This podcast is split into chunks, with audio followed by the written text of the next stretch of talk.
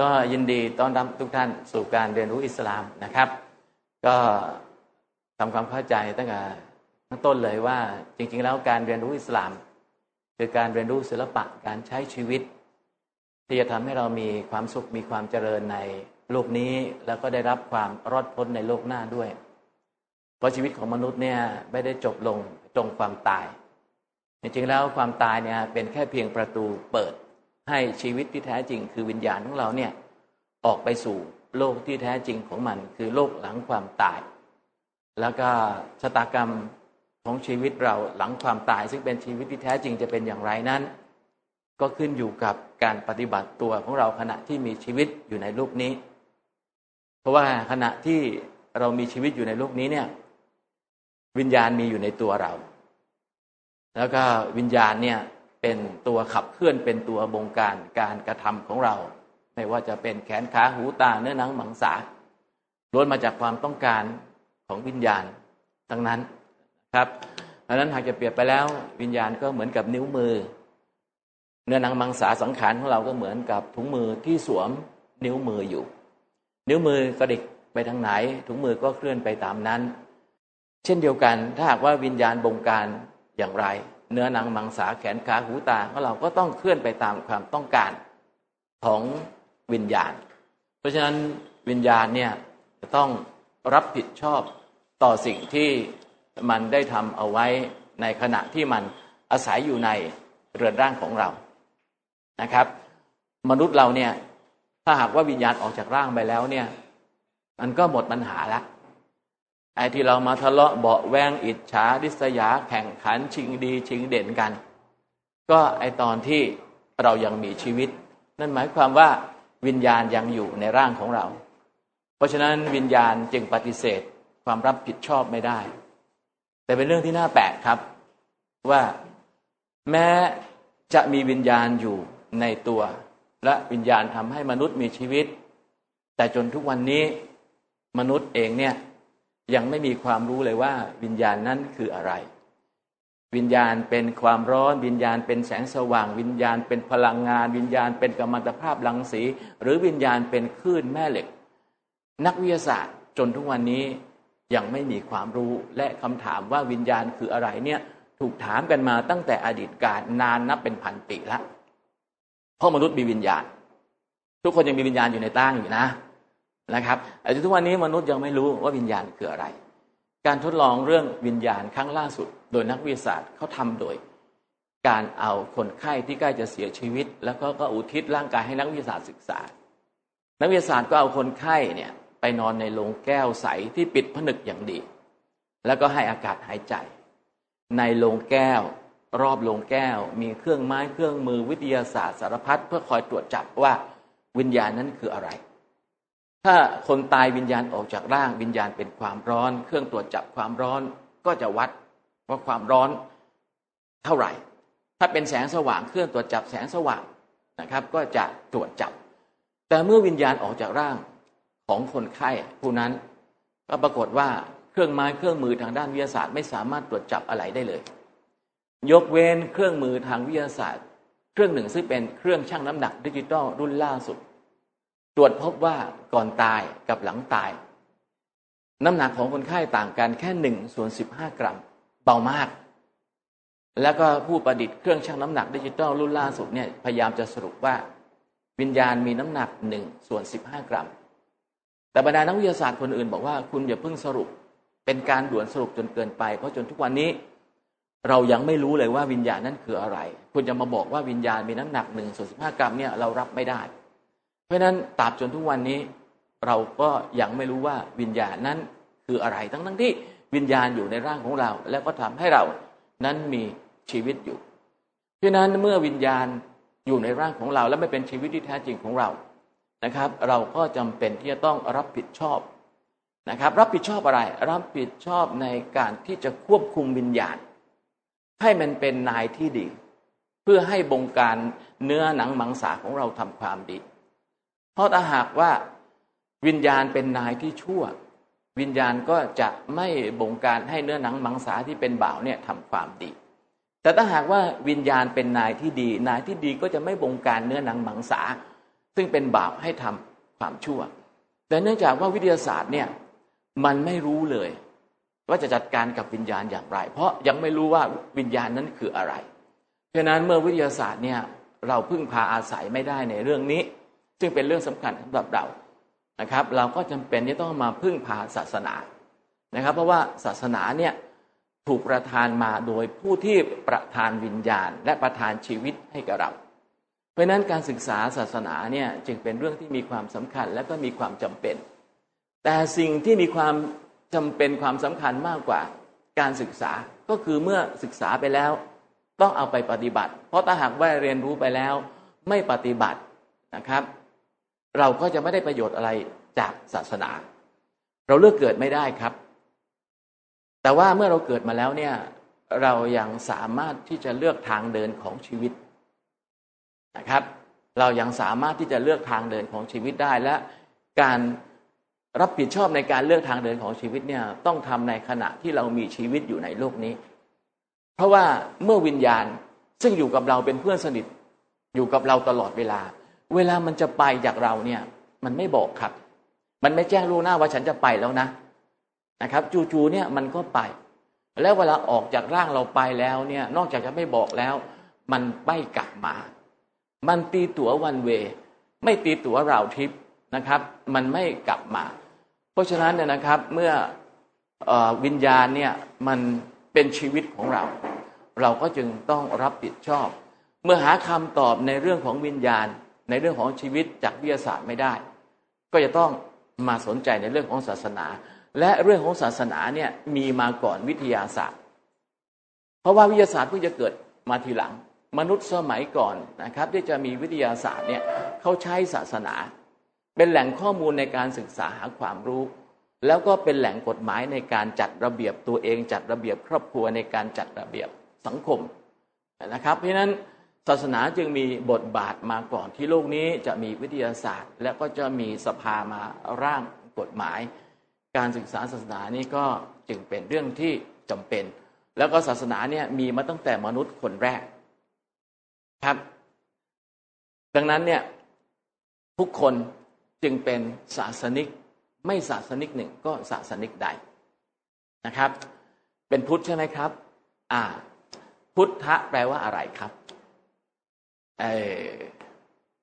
อ่านะครับ อ่าโอเคครับอ่าเป็นมุสลิมใช่ไหมอ่า อิสลามแปลว่าอะไร แปลว่าความสันติ อ่า นี่แสดงว่าได้อ่านได้เรียนรู้มาบ้าง ส่วนใหญ่แล้วนะครับ เป็นเรื่องปกติธรรมดา ที่ศาสนิกส่วนใหญ่ จะไม่รู้ความหมายของชื่อศาสนาที่ตัวเองนับถืออยู่ เพราะอะไรครับ เพราะว่า ส่วนใหญ่แล้วจะเป็นศาสนิกตามคุณพ่อคุณแม่ เป็นไปตามสัมมโนครัว คุณพ่อคุณแม่เกิดมาเป็นพุทธนะครับ ให้กำเนิดเรามาก็ลงในทะเบียนสัมมโนครัว หรือไม่ก็บอกเราว่าเราเป็นพุทธนะ และเราก็บอกว่าเป็นศาสนิกนั้นมาโดยตลอดนะครับดังนั้นเมื่อเราเองเนี่ยไม่เข้าใจหรือไม่รู้ความหมายของชื่อศาสนาที่ตัวเราเองเนี่ยนับถืออยู่ เราก็ไม่สามารถจะเข้าถึงแก่นธรรมได้ เพราะว่าชื่อของศาสนาเนี่ยเป็นตัวบอกถึงแก่นธรรมของศาสนานั้นนะครับ ถ้าหากว่าเป็นพุทธก็ต้องรู้ว่าพุทธะแปลว่าผู้รู้ผู้ตื่น ผู้เบิกบานนะครับถ้าหากว่าเป็นมุสลิมต้องรู้ว่าอิสลามนั้นหมายถึงความสันตินะครับเป็นอย่างน้อยครับถ้าหากว่าเราเองไม่เข้าใจ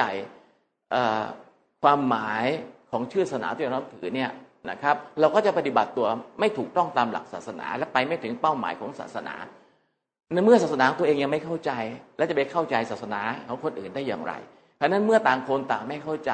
มันก็ยากที่จะอยู่ร่วมกันอย่างสงบ เพราะความสงบความสันติมันจะเกิดขึ้นก็แต่เมื่อต่างฝ่ายต่างมีความเข้าใจซึ่งกันและกัน เพราะศาสนาทุกศาสนาเมื่อเราศึกษาไปถึงคำสอนที่เป็นแก่นธรรมแล้วเนี่ยเราจะพบว่าส่วนใหญ่แล้วจะมีความละไม้คล้ายคลึงกัน นะครับดังนั้นเนี่ยวันนี้เนี่ยนะครับเรามาเรียนรู้เรื่องของอิสลามนะครับ ผมก็จะไม่พูดเรื่องของศาสนาอื่นนะครับ อันนี้ก็ให้รู้เลยนะครับว่าอิสลามเนี่ยเป็นภาษาอาหรับ มีความหมายอยู่สองความหมายนะครับ ในทางภาษา ความหมายแรกนะครับ คือความสันติถูกต้องที่กล่าวมาเมื่อกี้นี้นะครับ อีกความหมายหนึ่ง แปลว่าการนอบน้อม ยอมตนต่อพระเจ้า นี่คือความหมายทางภาษาสองความหมายของคำว่าอิสลาม เมื่อเราเอาความหมายทั้งสองคำนี้มารวมเข้าด้วยกัน เราจะได้ความหมายทางวิชาการว่าอิสลามหมายถึงความสันติที่เกิดจากการนอบน้อมยอมตนต่อพระเจ้า อธิบายมาถึงตรงนี้แล้ว หลายคนอาจจะยังมองไม่เห็นภาพ ก็จะขอเอาภาพมาแสดงให้เห็น แต่ว่าวันนี้โชคไม่ดีนะครับ ที่ว่าภาพเนี่ยมันใหญ่เกินกว่าห้องนี้นะครับ ก็ไม่สามารถจะเอาเข้ามาได้ แล้วก็มองกลางวันก็มองไม่เห็นต้องมองกลางคืนนะครับ นั่นก็คือภาพของจักรวาลหรือท้องฟ้าอันกว้างใหญ่ไพศาลที่เมื่อเวลาเรามองขึ้นไปนะครับ ในท้องฟ้าเราจะพบดวงดาวดาราดาษนับแสนล้านดวงโคจรอยู่ร่วมกันเป็นระเบียบเรียบร้อย นะครับ ไม่สับสนโอลหมานบ้าบอคอแตกเหมือนสังคมมนุษย์ทำไมดาวนับแสนล้านดวงนะครับ ซึ่งบางดวงใหญ่กว่าโลกเป็นพันเท่า โคจรอยู่ในจักรวาลกันอย่างสงบเรียบร้อยคำตอบง่ายนิดเดียวนะครับ ถ้าใครเรียนวิทยาศาสตร์ขั้นพื้นฐานมา นั่นก็คือดาวแต่ละดวงปฏิบัติตามกฎระเบียบที่พระผู้สร้างได้กำหนดเอาไว้โดยไม่ฝ่าฝืน มันจึงอยู่ร่วมกันอย่างสงบ ความสงบที่เกิดขึ้นจากการที่ดาวนับแสนล้านดวง แต่ละดวงยอมจำนนต่อกฎระเบียบของพระพุทธเจ้าเนี่ยเราเรียกว่าอิสลาม และสิ่งใดก็แล้วแต่ที่ยอมจำนนต่อกฎระเบียบของพระผู้เป็นเจ้าเนี่ยเราเรียกว่ามุสลิม เพราะฉะนั้นคำว่ามุสลิมหมายถึงสิ่ง หรือผู้ที่ยอมจำนนต่อพระเจ้า อันนี้คือความหมายของคำว่า มุสลิมนะครับ ดาวแต่ละดวงปฏิบัติตามกฎระเบียบของพระพุทธเจ้า หรือยอมจำนนต่อกฎระเบียบของพระพุทธเจ้า ความสงบจึงเกิดขึ้น ถ้าหากว่าดาวดวงหนึ่งดวงใด เกิดไม่ยอมจำนนหรือเกิดฝ่าฝืนคำสั่งของพระพุทธเจ้าอะไรจะเกิดขึ้นในจักรวาลเราลองนึกภาพง่าย ๆ ดู บนโลกใบนี้ที่เราอาศัยอยู่ โลกของเราเนี่ยหมุนรอบตัวเองนะครับ เป็นเวลา 24 ชั่วโมง ร้อยวันพันปีมาแล้ว หมุนรอบตัวเองเป็นเวลา 24 ชั่วโมง ถ้าหากว่าวันหนึ่งวันใด โลกบอกว่า ข้าแต่พระองค์ ข้าพระองค์เนี่ย หมุนมานานแล้วเวียนหัว ขอหยุดพักสักสองนาทีได้ไหม อะไรจะเกิดขึ้น ถ้าโลกหยุดหมุน แค่เพียงหนึ่งหรือสองนาที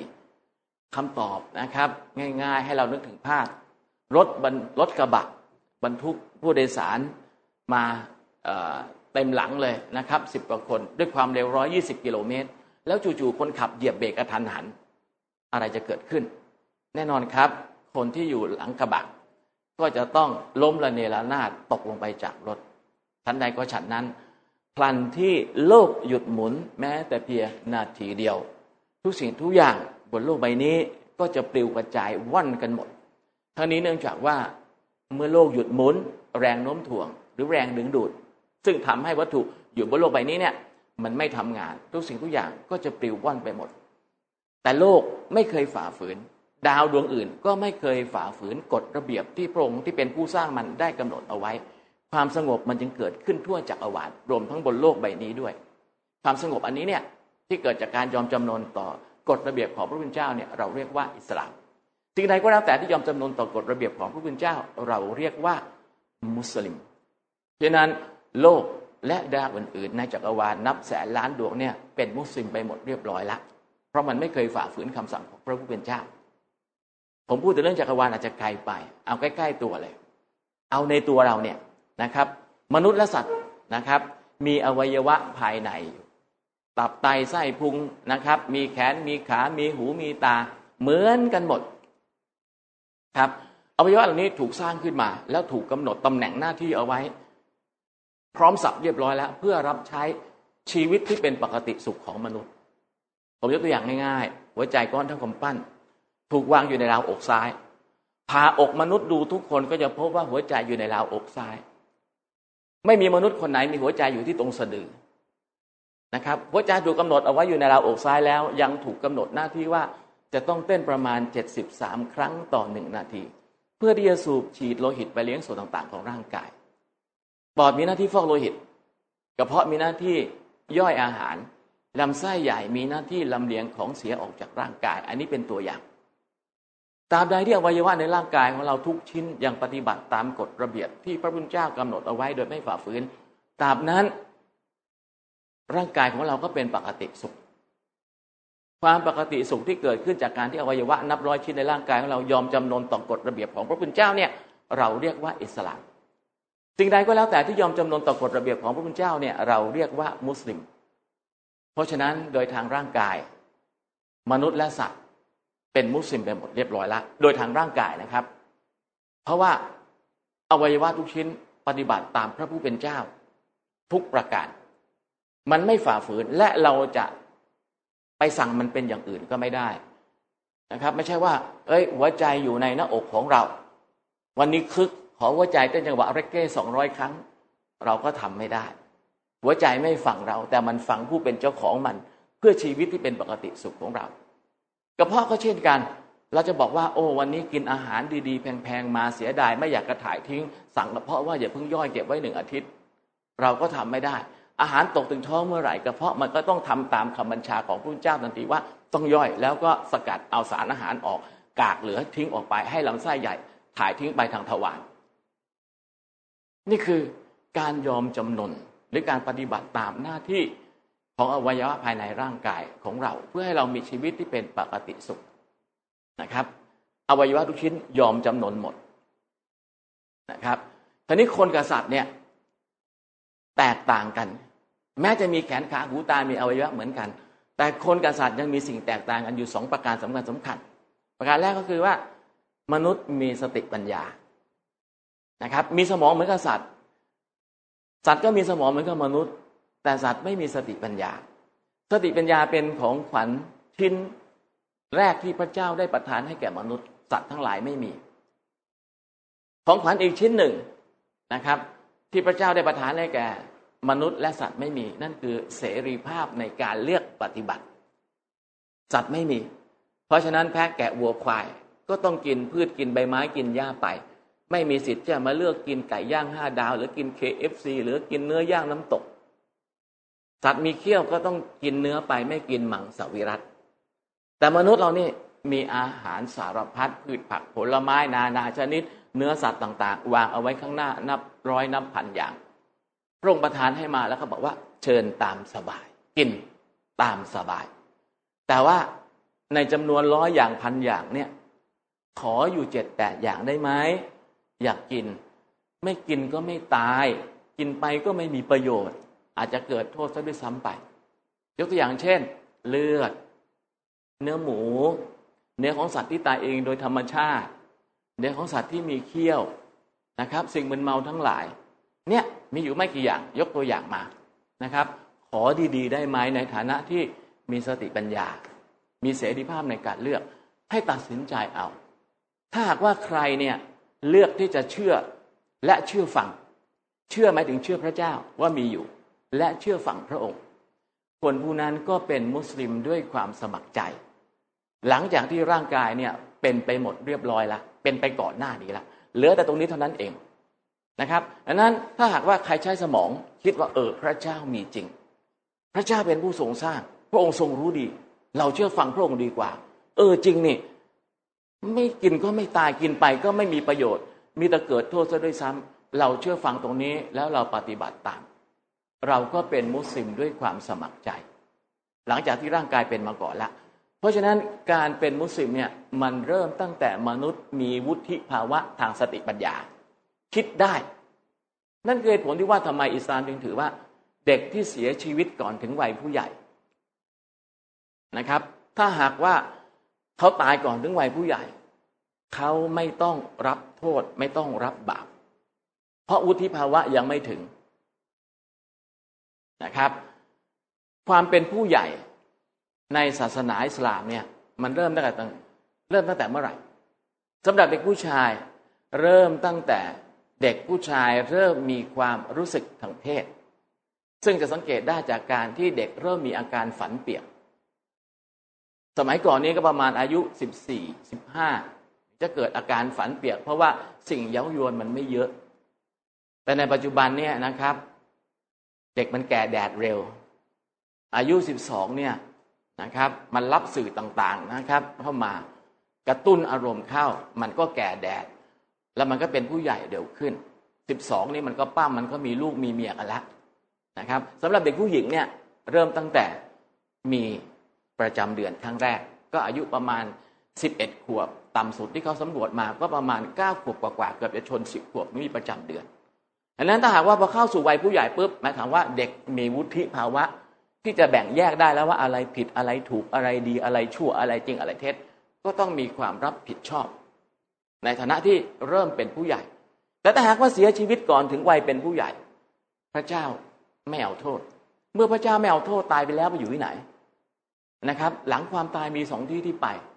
ไม่นรกก็สวรรค์ เมื่อพระเจ้าไม่เอาโทษไม่ต้องตกนรก เมื่อไม่ต้องตกนรกไปอยู่ที่ไหน มันก็ไปอยู่สวรรค์ สวรรค์ที่พ่อแม่ทุกคนอยากจะให้ลูกของตัวเองเนี่ยไปอยู่ อยากจะเห็นลูกของตัวเองอยู่ในสวรรค์ส่งลูกเรียนจบด็อกเตอร์ยังไม่แน่ใจเลยว่าลูกจะได้อยู่ในสวรรค์หรือเปล่า แต่ตรงนี้พระเจ้ารับปากแล้ว สัญญาแล้วว่าเสียชีวิตก่อนถึงวัยผู้ใหญ่ เราไม่เอาเขาลงนรกเขาจะได้อยู่ในสวรรค์นะครับ ทีนี้เนี่ยพวกเราที่นั่งอยู่ที่นี่เนี่ย มีใครบ้างที่อายุต่ำกว่าสิบสองคนยกมือขึ้น มีไหมไม่มีนะ โอเค เมื่อไม่มีนะ ทุกคนเป็นผู้ใหญ่แล้วเนี่ยไอการจะเข้าสวรรค์ฟรีๆแบบเด็กเนี่ย คงเป็นไปไม่ได้แล้วล่ะ เราก็ต้องหาทาง แล้วก็ตะเกียกตะกายไป ถึงฝั่งฝันคือสวรรค์ในโลกหน้าให้ได้ จะมีอีกหนทางหนึ่งที่จะเข้าสวรรค์แบบเด็ก ๆ ได้ฟรีๆนะครับ ผมจะแนะนำให้นะครับ ก็คือต้องเป็นบ้าซะ เพราะว่าคนเป็นบ้าเนี่ยพระเจ้าไม่เอาโทษศาลยังไม่ลงโทษเลยใช่ไหมแต่ปัญหาคือว่าเราจะบ้าไหมล่ะใช่ไหมถ้าเราไม่อยากจะบ้า อยากจะเข้าสวรรค์ดีๆเราก็จำเป็นที่จะต้องเลือกทางเดินหาทางเดินนะครับ แล้วทางนั้นเนี่ยวิทยาศาสตร์เราพึ่งไม่ได้ล้วเพราะว่าอาณาจักรทางวิทยาศาสตร์เนี่ย มันจบลงตรงแค่ความตาย วิทยาศาสตร์ยังให้คำตอบไม่ได้เลยว่า วิญญาณเนี่ยคืออะไร วิญญาณเข้ามาในร่างเราได้อย่างไร แล้วมันออกจากร่างเราไปอย่างไร ออกแล้วไปไหนชะตากรรมมันเป็นอย่างไร วิสารให้คำตอบไม่ได้ แต่ว่าชีวิตของเราคือชีวิตทางด้านวิญญาณ เป็นชีวิตที่แท้จริง เราต้องเดินทางต่อไปอีก และก็ชะตากรรมของชีวิตเราหลังความตายจะเป็นอย่างไร ขึ้นอยู่กับการปฏิบัติตัวเราในโลกนี้ เพราะฉะนั้นเราจึงต้องมีแนวทางในการดำเนินชีวิต ซึ่งเป็นอะไรไปไม่ได้ นอกจากศาสนา ซึ่งเป็นแนวทางในการดำเนินชีวิตเท่านั้นนั้นนะครับเลือกเกิดไม่ได้ แต่เมื่อเลือกเกิดมาแล้วเนี่ยต้องหาทางต้องเลือกทางและตัดสินใจ และต้องตัดสินใจในขณะที่ยังมีชีวิตนะครับ ไม่งั้นก็จะเป็นการสายเกินไป ทุกคนต้องรับผิดชอบต่อชีวิตของตัวเองนะครับ ทีนี้เมื่อเราจำเป็นต้องหาทางเนี่ย เราก็ต้องมีจุดเริ่มต้น จะไปไหนต้องมีจุดเริ่มต้น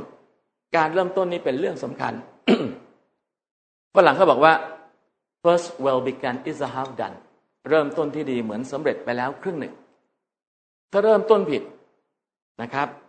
คุณก็ไปผิดทางนะครับ อันนี้เราเข้าใจได้นะครับดังนั้นการเริ่มต้นในเรื่องชีวิตเนี่ยนะครับ มันต้องเริ่มต้นที่ความเชื่อก่อน ความเชื่อเป็นเรื่องสำคัญ เพราะอะไรครับ ความเชื่อเป็นตัวบงการการกระทำของเรา เพราะเราเชื่อว่า การศึกษาทำให้เรามีความก้าวหน้าในชีวิตใช่ไหม เราถึงได้ไปเรียนหนังสือ จนถึงป็นญาตีป็นญาโทป็นญาเอก เพราะเราเชื่ออย่างนี้ไง เป็นความเชื่อตั้งก่อนใช่ไหมครับ มันก็บงการให้เราเรียนหนังสือ ขยันท่องหนังสือนะครับ เพื่ออนาคตที่ดีของชีวิตครับ เวลาเราไปเรียนหนังสือครั้งแรก นึกออกไหมว่า วันที่พ่อแม่ส่งเราไปเรียนหนังสือเข้าชั้นเรียนไปละ ครูสอนเราว่า นักเรียนทุกคน อันนี้กอไก่อ่านตามครู เราอ่านตามครูกอไก่ไม่ใช่ตัวเดียวนะ ขอไข่ขอขวดคอควายยันหอนกฮูก ยังมีสระอีกที่เราต้องเชื่อตามครู เราเคยถามครูไหมครูคะครูขาครูครับทำไมกอไก่เขียนอย่างนี้คะ ขียนอย่างอื่นไม่ได้เหรอเขียนกลมๆเขียนสามเหลี่ยมไม่ได้เหรอถ้าเราถามอย่างนี้ ลบเล้าถามครู ไม่เชื่อครู ครูก็คงจะยืนเกาหัวแกกๆว่า เด็กคนนี้มันอัจฉริยะหรืออะไรกันแน่นะครับ ครูก็เขาต้องบอกว่า ก็เขาสอนกันมาอย่างนี้ ครูก็เรียนกันมาอย่างนี้ ครูเชื่ออย่างนี้ ถ้าหนูไม่เชื่อครูหนูก็ให้คุณพ่อคุณแม่หนูสอนก็แล้วกันนะอันนี้เป็นความเชื่อที่เขายัดเยียดให้เรา แต่ เชื่อแล้วได้ดี เพราะเราเอาตัวอักษรมาผสมเป็นคำผูกเป็นประโยค ใช้ติดต่อสื่อสารได้ เริ่มจากความเชื่อ เห็นไหมเป็นความเชื่อดีเหมือนกับ ความเชื่อมืดบอด เราต้องเชื่ออย่างเดียว ไม่เชื่อก็ไม่ได้ แต่ความเชื่อในศาสนาไม่ได้เป็นความเชื่อที่มืดบอดแบบนี้พิสูจน์ได้ เหมือนกับหนึ่งบวกหนึ่งเท่ากับสองเหมือนกับสองบวกสองเท่ากับสี่ เหมือนกับความเชื่อในทฤษฎีพื้นฐานของวิชาเรขาคณิตที่บอกว่าในทุกๆสามเหลี่ยม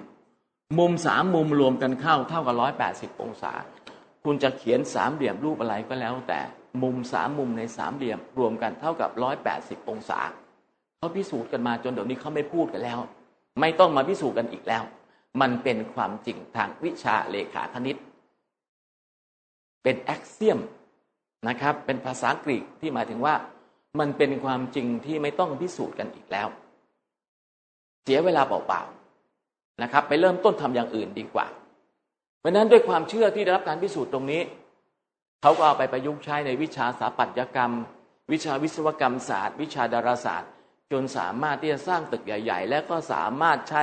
วิชาพื้นศาสตร์ขั้นพื้นฐานนี้คำนวณการโคจรของโลกจนกระทั่งสามารถส่งจรวดไปยังดวงจันทร์ได้จาก ความเชื่อขั้นพื้นฐานที่ได้รับการพิสูจน์ว่าเป็นความจริงแล้วนะครับ ทีนี้ผมได้บอกแล้วไงว่า ศาสนาเนี่ยมันพิสูจน์ได้นะครับอันนั้นการเริ่มต้นเรียนศาสนาเนี่ยนะครับ มันต้องเริ่มต้นรู้จักตรงนี้นะครับ เมื่อจะเริ่มเรียนอิสลามนะครับ ต้องรู้จักอัลลอฮ์ก่อน ถ้าเริ่มเรียนภาษาไทยต้องรู้จักออกไก่ขอไข่ยันหอนกฮูกและสระอีกนะครับ แล้วถ้าหากว่าจะเรียนวิชาเลขาคณิตก็ต้องรู้จักทฤษฎีขั้นพื้นฐานพิสูจน์ เช่นเดียวกันถ้าจะเรียนรู้อิสลามสิ่งแรกที่จะต้องรู้จักก็คืออัลลอฮ์เป็นภาษาอาหรับ แปลว่าพระเจ้าในภาษาไทยถ้าหากว่าเป็นภาษาอังกฤษก็กอดเขียนด้วยจีตัวใหญ่ ถ้าเป็นภาษาสันสกฤตเรียกว่าพรหมถ้าเป็นภาษามายูเรียกตุฮันนะครับ ภาษาเปอร์เซียเรียกคุดา จะเรียกอะไรก็แล้วแต่นะครับ ถ้าจะเรียนรู้อิสลามต้องรู้จักอัลลอฮ์หรือพระเจ้าเสียก่อนทำไมต้องรู้จักอัลลอฮ์ต้องรู้จักพระเจ้าก่อนคำตอบก็คือว่าอิสลามเนี่ยเป็นวจนะเป็นคำบัญชา เป็นคำดำรัสของพระผู้เป็นเจ้าของอัลลอฮ์ งั้นถ้าหากว่าเราไม่เชื่ออัลลอฮ์แล้วเนี่ยก็แน่นอนครับ เราก็จะไม่เชื่อพระดำรัสหรือวจนะของพระองค์โดยปริยายทีนี้การที่เราจะรู้จักอัลลอฮ์เนี่ยหรือพระเจ้าเนี่ยเราจะรู้จักอย่างไร ในเมื่อเราไม่เห็นพระเจ้านะครับ แล้วเราจะเชื่อได้ยังไงว่ามีพระเจ้าอยู่นะครับ โดยที่ตาเรามองไม่เห็นนะครับ การมองไม่เห็นไม่ได้หมายความว่าสิ่งนั้นไม่มี สิ่งที่มีอยู่ไม่จำเป็นต้องมองเห็น และสิ่งที่มองไม่เห็นมีมากกว่า สิ่งที่มองเห็นนะครับ สิ่งที่เรามองไม่เห็นเนี่ยมีเยอะมีมากกว่าสิ่งที่เรามองไม่เห็นนะครับ ดาวพฤหัสใหญ่กว่าโลกเป็นพันเท่า เรามองไม่เห็น ไม่ใช่ว่าดาวพฤหัสไม่มีตาเราไปไม่ถึงต่างหากใกล้ ๆ ตัวเรานะครับ มีแบคทีเรียมีไวรัสอยู่ เรามองไม่เห็นไม่ได้หมายความว่า แบคทีเรียหรือไวรัสไม่มีอยู่ มันมีอยู่แต่ตาของเราเนี่ย มองไม่เห็นเห็นไหมครับ หลายคนที่ข้างใครวิทยาศาสตร์บอกว่าอาจารย์ครับ เดี๋ยวนี้เขามีกล้องจุลทรรศน์กล้องโทรทัศน์สองมองเห็นแล้วอะก็ใช่ก็ไม่เถียงนี่ก็ไม่เป็นวัตถุอะแต่ว่ามันยังมีสิ่งที่ไม่ใช่วัตถุอีกอะ ที่เราเชื่อว่ามีอยู่ แล้วเราก็มองไม่เห็นนะครับเขาถามผมว่าอะไรอะผมก็บอกเขาว่า คุณมีความรู้ความสามารถอยู่ในตัว เอาความรู้ความสามารถของคุณเนี่ย ที่ผมเชื่อเนี่ย วางบนโต๊ะ ให้ผมดูหน่อยทำได้ไหมครับ ความรู้ความสามารถเรารู้ว่าเขามีอยู่อะนะครับอ้าวถ้าทำไม่ได้เอากล้องจุลทรรศน์กล้องโทรทัศน์มาส่องความรู้ความสามารถของคุณให้ผมเห็นหน่อยทำไม่ได้ แล้วเราจะพิสูจน์ได้ยังไงว่าเขามีความรู้ความสามารถ เราก็ให้เขาทำผลงานออกมา ถ้าผมบอกว่าคุณเป็นช่างไม้ คุณทำโต๊ะทำเก้าอี้ ทำบ้านให้ผม โอเค ผมรู้ว่าคุณมีความรู้ความสามารถ เราดูจากผลงาน ที่เขาทาออกมา เช่นเดียวกันเวลาพิสูจน์พระเจ้าที่ตาเรามองไม่เห็น เราก็ใช้วิธีการเดียวกันนี้ คือดูจากผลงาน ผลงานอะไร เยอะแยะไปหมด ดาวนับแสนล้านดวง ในจักรวาลรอบๆตัวเรา ทะเลต้นไม้ภูเขาอากาศใบไม้ใบหญ้าสิงสาราสัตว์ รวมทั้งตัวเราเอง นะครับ ถามว่าใครเป็นคนสร้างนะครับ มีคำตอบอยู่สามทางหนึ่งมนุษย์ เป็นคนสร้างทุกสิ่งทุกอย่างรวมทั้งสร้างตัวเอง เป็นไปได้ไหมครับ เป็นไปได้ไหมเป็นไปไม่ได้นะครับอ้าวไปทางที่สองเกิดขึ้นตามธรรมชาติถามว่าธรรมชาติคืออะไร หลายคนก็นิ่งอึ้งให้คำตอบไม่ได้ บอกว่าสิ่งที่มันมีอยู่แล้วบ้าง สิ่งที่มันเกิดขึ้นโดยบังเอิญบ้าง อันนี้ยิ่งหนักไปใหญ่ เพราะว่าความบังเอิญไม่มีในพจนานุกรมทางวิทยาศาสตร์ และไม่มีอยู่ในคำสอนของพระพุทธเจ้า เพราะว่าพระพุทธองค์เนี่ยท่านสอนเอาไว้ว่าทุกสิ่งทุกอย่างย่อมมีเหตุเป็นแดนเกิด แต่เหตุที่เกิดบางสิ่งบางอย่างเนี่ยมันเป็นอจินไตยอจินไตยหมายถึงอะไร อจินไตยหมายถึง สิ่งที่สุดจะจินตนาการได้ หรือไม่สามารถจะจินตนาการได้ว่า มีรูปร่างหน้าตาอย่างไรฉะนั้นธรรมชาติไม่ใช่ความบังเอิญนะครับ ธรรมชาติมาจากคำสองคำรวมกัน คือคำว่าธรรมแปลว่าความจริง บวกคำว่าชาตะ ต้นกำเนิดที่มาแต่เดิมนะครับ มันสองคำมารวมเป็นธรรมชาติก็หมายถึงว่า ความจริงที่มีอยู่แต่เดิม เราเกิดมาปุ๊บเราเจอดวงอาทิตย์ ดวงอาทิตย์มีอยู่แล้ว เราเรียกว่าเป็นธรรมชาติ เราพบดวงดาวในท้องฟ้า มีมาอยู่ก่อนเราแล้ว ดวงดาวดวงจันทร์ในท้องฟ้า ก็คือธรรมชาติ เพราะนั้นความบังเอิญจึงไม่มีในพจนานุกรมของวิทยาศาสตร์ ไม่มีในพจนานุกรมของพุทธศาสนา และก็ไม่มีในพจนานุกรมของเหตุและผลนะครับ ถ้าเรากินข้าวอยู่สองคนกับเพื่อน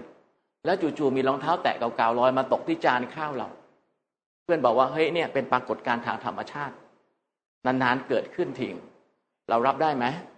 เรารับไม่ได้นะครับ อ่าใช่ไหมครับเพราะนั้นความบังเอิญเนี่ยมันไม่ใช่นะครับ มนุษย์ไม่ได้ทำในที่สุดแล้วเนี่ยมันก็ต้องไปสู่ตรงไหน มันต้องไปสู่ตรงที่ว่ามันจะต้องมีผู้กระทำ ดังนั้นดาวนับแสนล้านดวงที่มันอยู่ในวงโคจรอย่างเป็นระบบระเบียบเนี่ยนะครับ มันบ่งบอกให้เรารู้ว่าอัลลอฮ์เนี่ยทรงมีอยู่ และไม่ได้มีอยู่เฉยๆไหมครับนะครับ ว่าพระเจ้าไม่ได้มีอยู่ แล้วก็นอนแอ่งแมงอยู่ไม่ทำอะไรนะครับ พระองค์เนี่ยทรงสร้าง ถ้าไม่สร้างแล้วมันจะเกิดขึ้นมาได้อย่างไร ในเมื่อมนุษย์ไม่ได้สร้าง แล้วก็ความบังเอิญก็ไม่ใช่ มันต้องมีคนสร้างขึ้นมา นะครับ แล้วใครเป็นคนสร้างมนุษย์ไม่ใช่นะครับ ก็ต้องมีแหละครับ ก็คือพระเจ้าเป็นผู้ทรงสร้าง แล้วก็ไม่ได้สร้างอิเล็กเทขะนะครับ สร้างแล้วเนี่ยทรงกำหนดรูปร่างนะครับ ว่ามนุษย์ต้องมีรูปร่างอย่างนี้ ลิงต้องมีรูปร่างอย่างนี้ ลิงจะไม่เป็นมนุษย์นะครับแต่มนุษย์ซนเหมือนลิงได้ แต่ยังไงก็แล้วแต่มนุษย์ก็จะไม่พิการไปเป็นลิง นะครับ ลิงเดินได้เหมือนกันปีนต้นไม้ได้เหมือนกันแต่ลิงก็จะไม่วิวัฒนาการมาเป็นมนุษย์ แม้ลิงจะสูบบุหรี่ได้ปุ๋ยปุ๋ยเหมือนกับมนุษย์ แต่ลิงก็จะไม่เป็นมนุษย์นะครับกำหนดรูปร่างทุกสิ่งทุกอย่างต้องทรงสร้างมา แล้วไม่เพียงแต่กำหนดรูปร่างนะครับ พระองค์ได้ทรงกำหนดกฎระเบียบ ก็คือว่าให้ทุกสิ่งทุกอย่างจัดวางอยู่อย่างเป็นระเบียบ เช่น โลกจะต้องอยู่ห่างจากดวงอาทิตย์ประมาณ 93 ล้านไมล์ดวงจันทร์จะต้องอยู่ห่างจากโลกเท่านั้นเท่านี้ จัดวางเอาไว้อย่างเป็นระเบียบ แล้วหลังจากนั้นเนี่ยนะครับ พระองค์ก็ทรงนำทาง ให้ทุกสิ่งทุกอย่างเป็นไปตามกฎระเบียบ ที่พระองค์ได้วางเอาไว้ การนำทางนะครับเราเห็นได้คือการที่ ดาวนับแสนล้านดวงโคจรไปตามกฎระเบียบที่พระองค์ได้ทรงวางไว้ ในบรรดาสิ่งที่มีชีวิตนะครับ เราพบการนำทางในคำสมัยใหม่ ที่ใช้กันว่า สัญชาตญาณนะครับ มีข้อพิสูจน์ให้เราเห็น เต่าทะเลรู้จักไหมอ่า ถึงฤดูวางไข่ แม่เต่าก็จะขึ้นมาบนหาดทรายชายหาด แล้วก็ขุดทรายแล้วก็ไข่ปิดปิดปิดปิดลงไปร้อยสองร้อยฟอง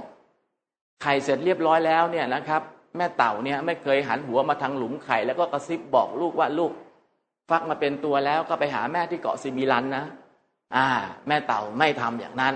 ไข่เสร็จแล้วก็ใช้เท้าเกลี่ยทรายลงไปกบไข่ แล้วก็เดินต่อแตะต้วมเตี้ยมด้วยความเหนื่อยลงทะเลไปสองเดือนผ่านไป เมื่อลูกเต่าฟักออกมาเป็นตัว แต่ละตัวเนี่ยพุยทรายขึ้นมาแล้วเดินลงทะเลหมดครับ ไม่มีลูกเต่าตัวไหนนะครับ เข้าไปเที่ยวในอบตเข้าไปเที่ยวในเมืองนะครับ ลงทะเลหมด แล้วเมื่อลงทะเลไปแล้วถามว่า เจอแม่เต่าไหมเจอแม่ไหมไม่เจอเจอก็จำไม่ได้ เพราะเต่าหน้าตาเหมือนกันหมดไม่เหมือนมนุษย์ใช่ไหมอ่าแต่ว่าพอลูกเต่ารอดชีวิตมา25ปีถึงวัยเจริญพันธุ์ถ้าเป็นตัวเมีย ลูกเต่าก็จะขึ้นมาบนชายหาด แล้วก็วางไข่ เหมือนกับที่แม่ย่าทวดย่าของมันเองเนี่ยทำเอาไว้จนกระทั่งทุกวันนี้ นี่คือการนำทางของพระผู้เป็นเจ้า เพื่อการมีชีวิตรอดและการขยายเผ่าพันธุ์ศัพท์สมัยใหม่เรียกว่า สัญชาตญาณนะครับ ใครสอนมัน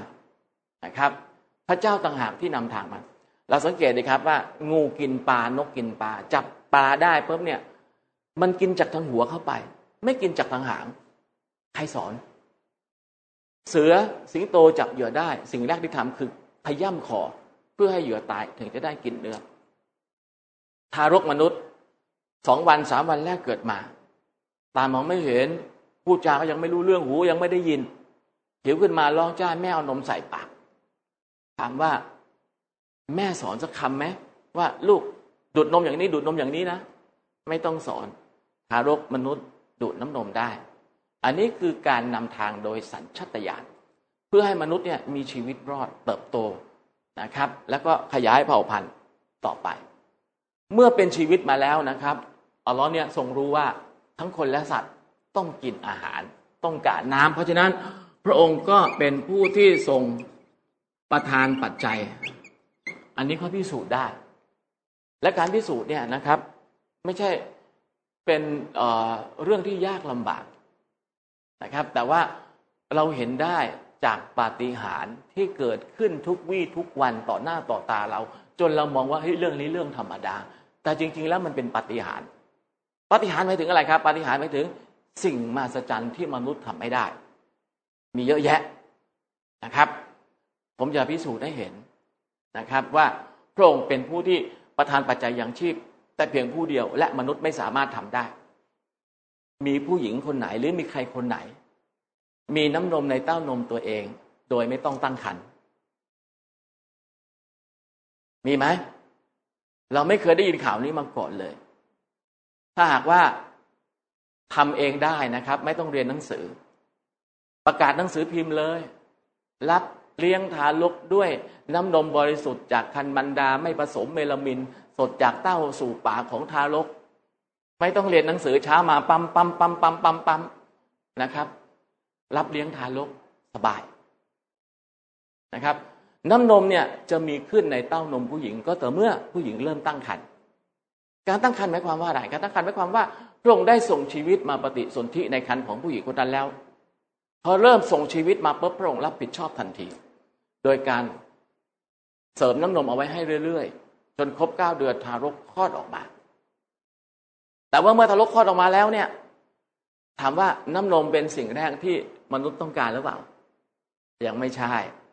ถ้าไม่มีสิ่งนี้ไม่ได้กินนม เมื่อคลอดออกมาแล้ว ทุกคนต้องมีอากาศหายใจ ถ้าไม่หายใจคุณไม่ได้กินนม เพราะนั้นถ้าคลอดออกมาแล้ว ทารกไม่ร้อง แสดงว่าปอดไม่ทำงาน ตายแน่ ๆ หมอก็จะทำให้ร้อง โดยวิธีการต่างๆของหมอแหละ พื่อให้ปอดทำงานพอปอดทำงานปุ๊บแสดงว่าหายใจแล้วแล้วถึงได้กินนม และอากาศที่เราหายใจอยู่นี่นะครับ ไม่ใช่ออกซิเจนร้อยเปอร์เซ็นต์นะ อากาศที่เราหายใจเนี่ย มันเป็นส่วนผสมของออกซิเจนแค่ยี่สิบเอ็ดเปอร์เซ็นต์แล้วก็ไนโตรเจนเจ็ดสิบแปดอีกหนึ่งเปอร์เซ็นเนี่ย ก็เป็นพวกคาร์บอนไดออกไซด์แล้วก็มีเทน ถ้าหากว่าเป็นออกซิเจนทั้งหมด เราอยู่ไม่ได้บนโลกใบนี้ เพราะออกซิเจนเป็นก๊าซติดไฟ ใครจุดไม่ขีดขึ้นมาปุ๊บมันไหม้ทั้งแต่ว่าพระองค์ผสมให้พอดี ไม่ติดไฟแล้วมนุษย์สามารถที่จะหายใจได้ ยังหายใจกันอยู่นะ โอเคนะครับตั้งแต่เกิดจนกระทั่งในปัจจุบันนี้ที่เราหายใจเฮือกสุดท้ายตรงนี้อยู่เนี่ยนะครับ ถามว่าสิ้นเดือน เคยมีบินมาเรียกเก็บค่าอากาศหายใจไหม ไม่มีนะครับ มีแต่ค่าน้ำค่าไฟค่าขยะสารพัดแต่ว่าอากาศที่เราหายใจเนี่ย พระเจ้าให้ฟรีๆนะครับ แต่ว่าเวลาเราไม่สบายจะตายมิตายแหลกเข้าห้องไอซียูนะครับเขาเอาถังออกซิเจนมาใส่หน้ากากให้เราเนี่ย ให้เราหายใจได้อากาศเพื่อต่อชีวิตเนี่ย เวลาจะเช็คเอาท์เนี่ยนะเขาคิดตังค์นะ ใช่ไหมรู้ไหมออกซิเจนถังเท่าไหร่ในโรงพยาบาลรู้ไหมถ้าอยากรู้ไปเข้าไอซียูดูเราจะรู้เลยนะครับว่าอากาศเนี่ยมันมีคุณค่า แต่ว่าพระเจ้าให้เราฟรีๆนะครับ การให้แบบนี้ให้เนี่ยโดยไม่เลือก คนและสัตว์ถ้ามีสองรูจมูก ยังมีชีวิตอยู่หายใจเข้าไป หายใจเข้าไปนะครับ ถ้ายังไม่อยากตายก็หายใจเข้าไป หยุดหายใจเมื่อไหร่ก็ตายมานั้นนะครับ และในมนุษย์เนี่ยมีคนที่โตขึ้นมาแล้วเป็นกบฏต่อพระเจ้าไม่เชื่อพระองค์ หรือจะศรัทธาในพระองค์ขึ้นชื่อว่าเป็นชีวิตแล้วพระองค์ให้หมด การให้ในลักษณะนี้เนี่ยนะครับ บอกให้เรารู้ว่าพระองค์นั้นเป็นผู้ที่ทรงกรุณาปราณี คือให้ไม่เลือก ซึ่งมนุษย์ให้ไม่ได้ เราไม่ชอบขี้หน้าใครนะครับ ให้เราแล้วยังมาติเออเราให้แล้วยังมาติอีกเนี่ย เราก็แต่หลังก็ไม่ให้แล้วแต่ว่าพระองค์นี้ให้ไม่เลือกถ้าเป็นชีวิตแล้ว ให้ไม่เลือก เพราะนั้นพระองค์ก็เป็นผู้ที่ทรงกรุณาปราณียังมีข้อพิสูจน์อีกเยอะแยะนะครับ เรื่องการประทานปัจจัยอย่างชีพ เกลือในท้องทะเลนะครับ มนุษย์หกพันล้านคนแล้วในปัจจุบันนี้ และเกลือมีตั้งแต่ไม่รู้กี่พันล้านปี มนุษย์ทุกคนต้องกินเกลืออย่างน้อยเนี่ย ชีวิตหนึ่งประมาณสามถึงห้ากิโล ซึ่งขึ้นอยู่กับความเค็มของแต่ละคน เพราะแต่ละคนนี่เค็มไม่เท่ากัน แต่ว่าทุกคนนี่ต้องกินเกลือ เกลือในท้องทะเลเนี่ยยังไม่หมด หลักฐานอย่างนี้มันพิสูจน์อะไร พิสูจน์ว่าพระองค์เป็นผู้ที่ประทานปัจจัย มั่งคั่งเหลือเฟือพอเราเห็นอย่างนี้ปุ๊บเนี่ยปัญญามันเกิดเฮ้ยเกิดมาเป็นชีวิตแล้วเนี่ยไม่ต้องกลัวอดตาย มันทำให้เราเกิดความเชื่อมั่นพอเกิดความเชื่อมั่นว่าเฮ้ยเราไม่อดตายมีหนึ่งสมองมีสองมือมีความศรัทธาแล้วพระเจ้าไม่ทอดทิ้ง เราก็ไม่ทุจริต เราก็มีความมั่นคงมีความสงบในใจ เราก็ไม่กระวนกระวายต่อความยากจน นี่คือประโยชน์ของการเรียนรู้คุณสมบัติของพระผู้เป็นเจ้า ซึ่งความจริงแล้วเนี่ยคุณสมบัติของพระองค์ผู้เจ้าเนี่ยนะครับ มีทั้งหมด 99 ประการ แต่ว่าผมไม่สามารถที่จะนำมาสาธยายในที่นี้ได้หมดเอาแค่น้ำจิ้มน้ำจิ้มกันกันว่า ถ้าหากว่าเราจะมีพระเจ้าสักองค์หนึ่งนะครับ เอาไว้เป็นที่พึ่งพิงทางใจ เอาไว้ยึดเหนี่ยว เอาไว้วิงวอนขอความช่วยเหลือ พระเจ้าองค์นั้นอย่างน้อยที่สุดจะต้องเป็นผู้ที่ทรงสร้าง ไม่ใช่สิ่งถูกสร้าง ไม่ว่าจะเป็นหินดินปูนหรือเป็นทราย ต้องเป็นผู้ประทานปัจจัยย่างชีพ ไม่ใช่ว่าให้ใครเนี่ย เอาของเอาข้าวใส่ขันเล็ก ๆ เอาน้ำใส่ขันเล็ก ๆ ไม่ถวาย พระเจ้าต้องเป็นผู้ให้ เป็นผู้ประทานปัจจัยไม่ใช่รับปัจจัยจากมนุษย์อย่างยกตัวอย่าง นั้นคุณสมบัติเหล่านี้เนี่ย เราพิสูจน์ได้ แล้วก็คุณสมบัติเหล่านี้เองที่มาเป็นชื่อเป็นพระนามของอัลลอฮ์ดังนั้นเนี่ยนะครับ บางครั้งเราจึงเรียกอัลลอฮ์ว่าผู้ทรงสร้าง บางครั้งเราเรียกอัลลอฮ์ว่า ผู้ประทานปัจจัยอย่างชีพ บางครั้งเราเรียกอัลลอฮ์ว่าผู้ทรงนำทางนะครับ บางครั้งเราเรียกอัลลอฮ์ว่าผู้ทรงกรุณาปราณี คุณสมบัติเหล่านี้รวมอยู่ในอัลลอฮ์องเดียวเท่านั้น เพราะนั้นคน มุสลิมจึงมีพระเจ้าองค์เดียวที่มีคุณสมบัติ 99 ประการที่เราสามารถวิงวอนขอความช่วยเหลือได้และยึดเหนี่ยวได้นะครับดังนั้นใครถามว่าอัลลอฮ์มีรูปร่างหน้าตาอย่างไรพระองค์บอกทันทีเลยนะครับว่าทรงไม่เหมือนสิ่งใด และไม่มีสิ่งใดเหมือนพระองค์ นี่คือเหตุผลที่ว่าทำไม มุสลิมจึงไม่สามารถวาดหรือปั้น รูปพระเจ้ามาเคารพสักการะได้ ถ้าปั้นมาแล้วมีงวงอ้าวก็ไม่ใช่พระเจ้าแล้วนั่นช้าง ถ้าปั้นมาแล้วมีเขาก็ต้องดูก่อนว่าเขาอะไร เขาวัวเขาควายหรือเขาเก้ง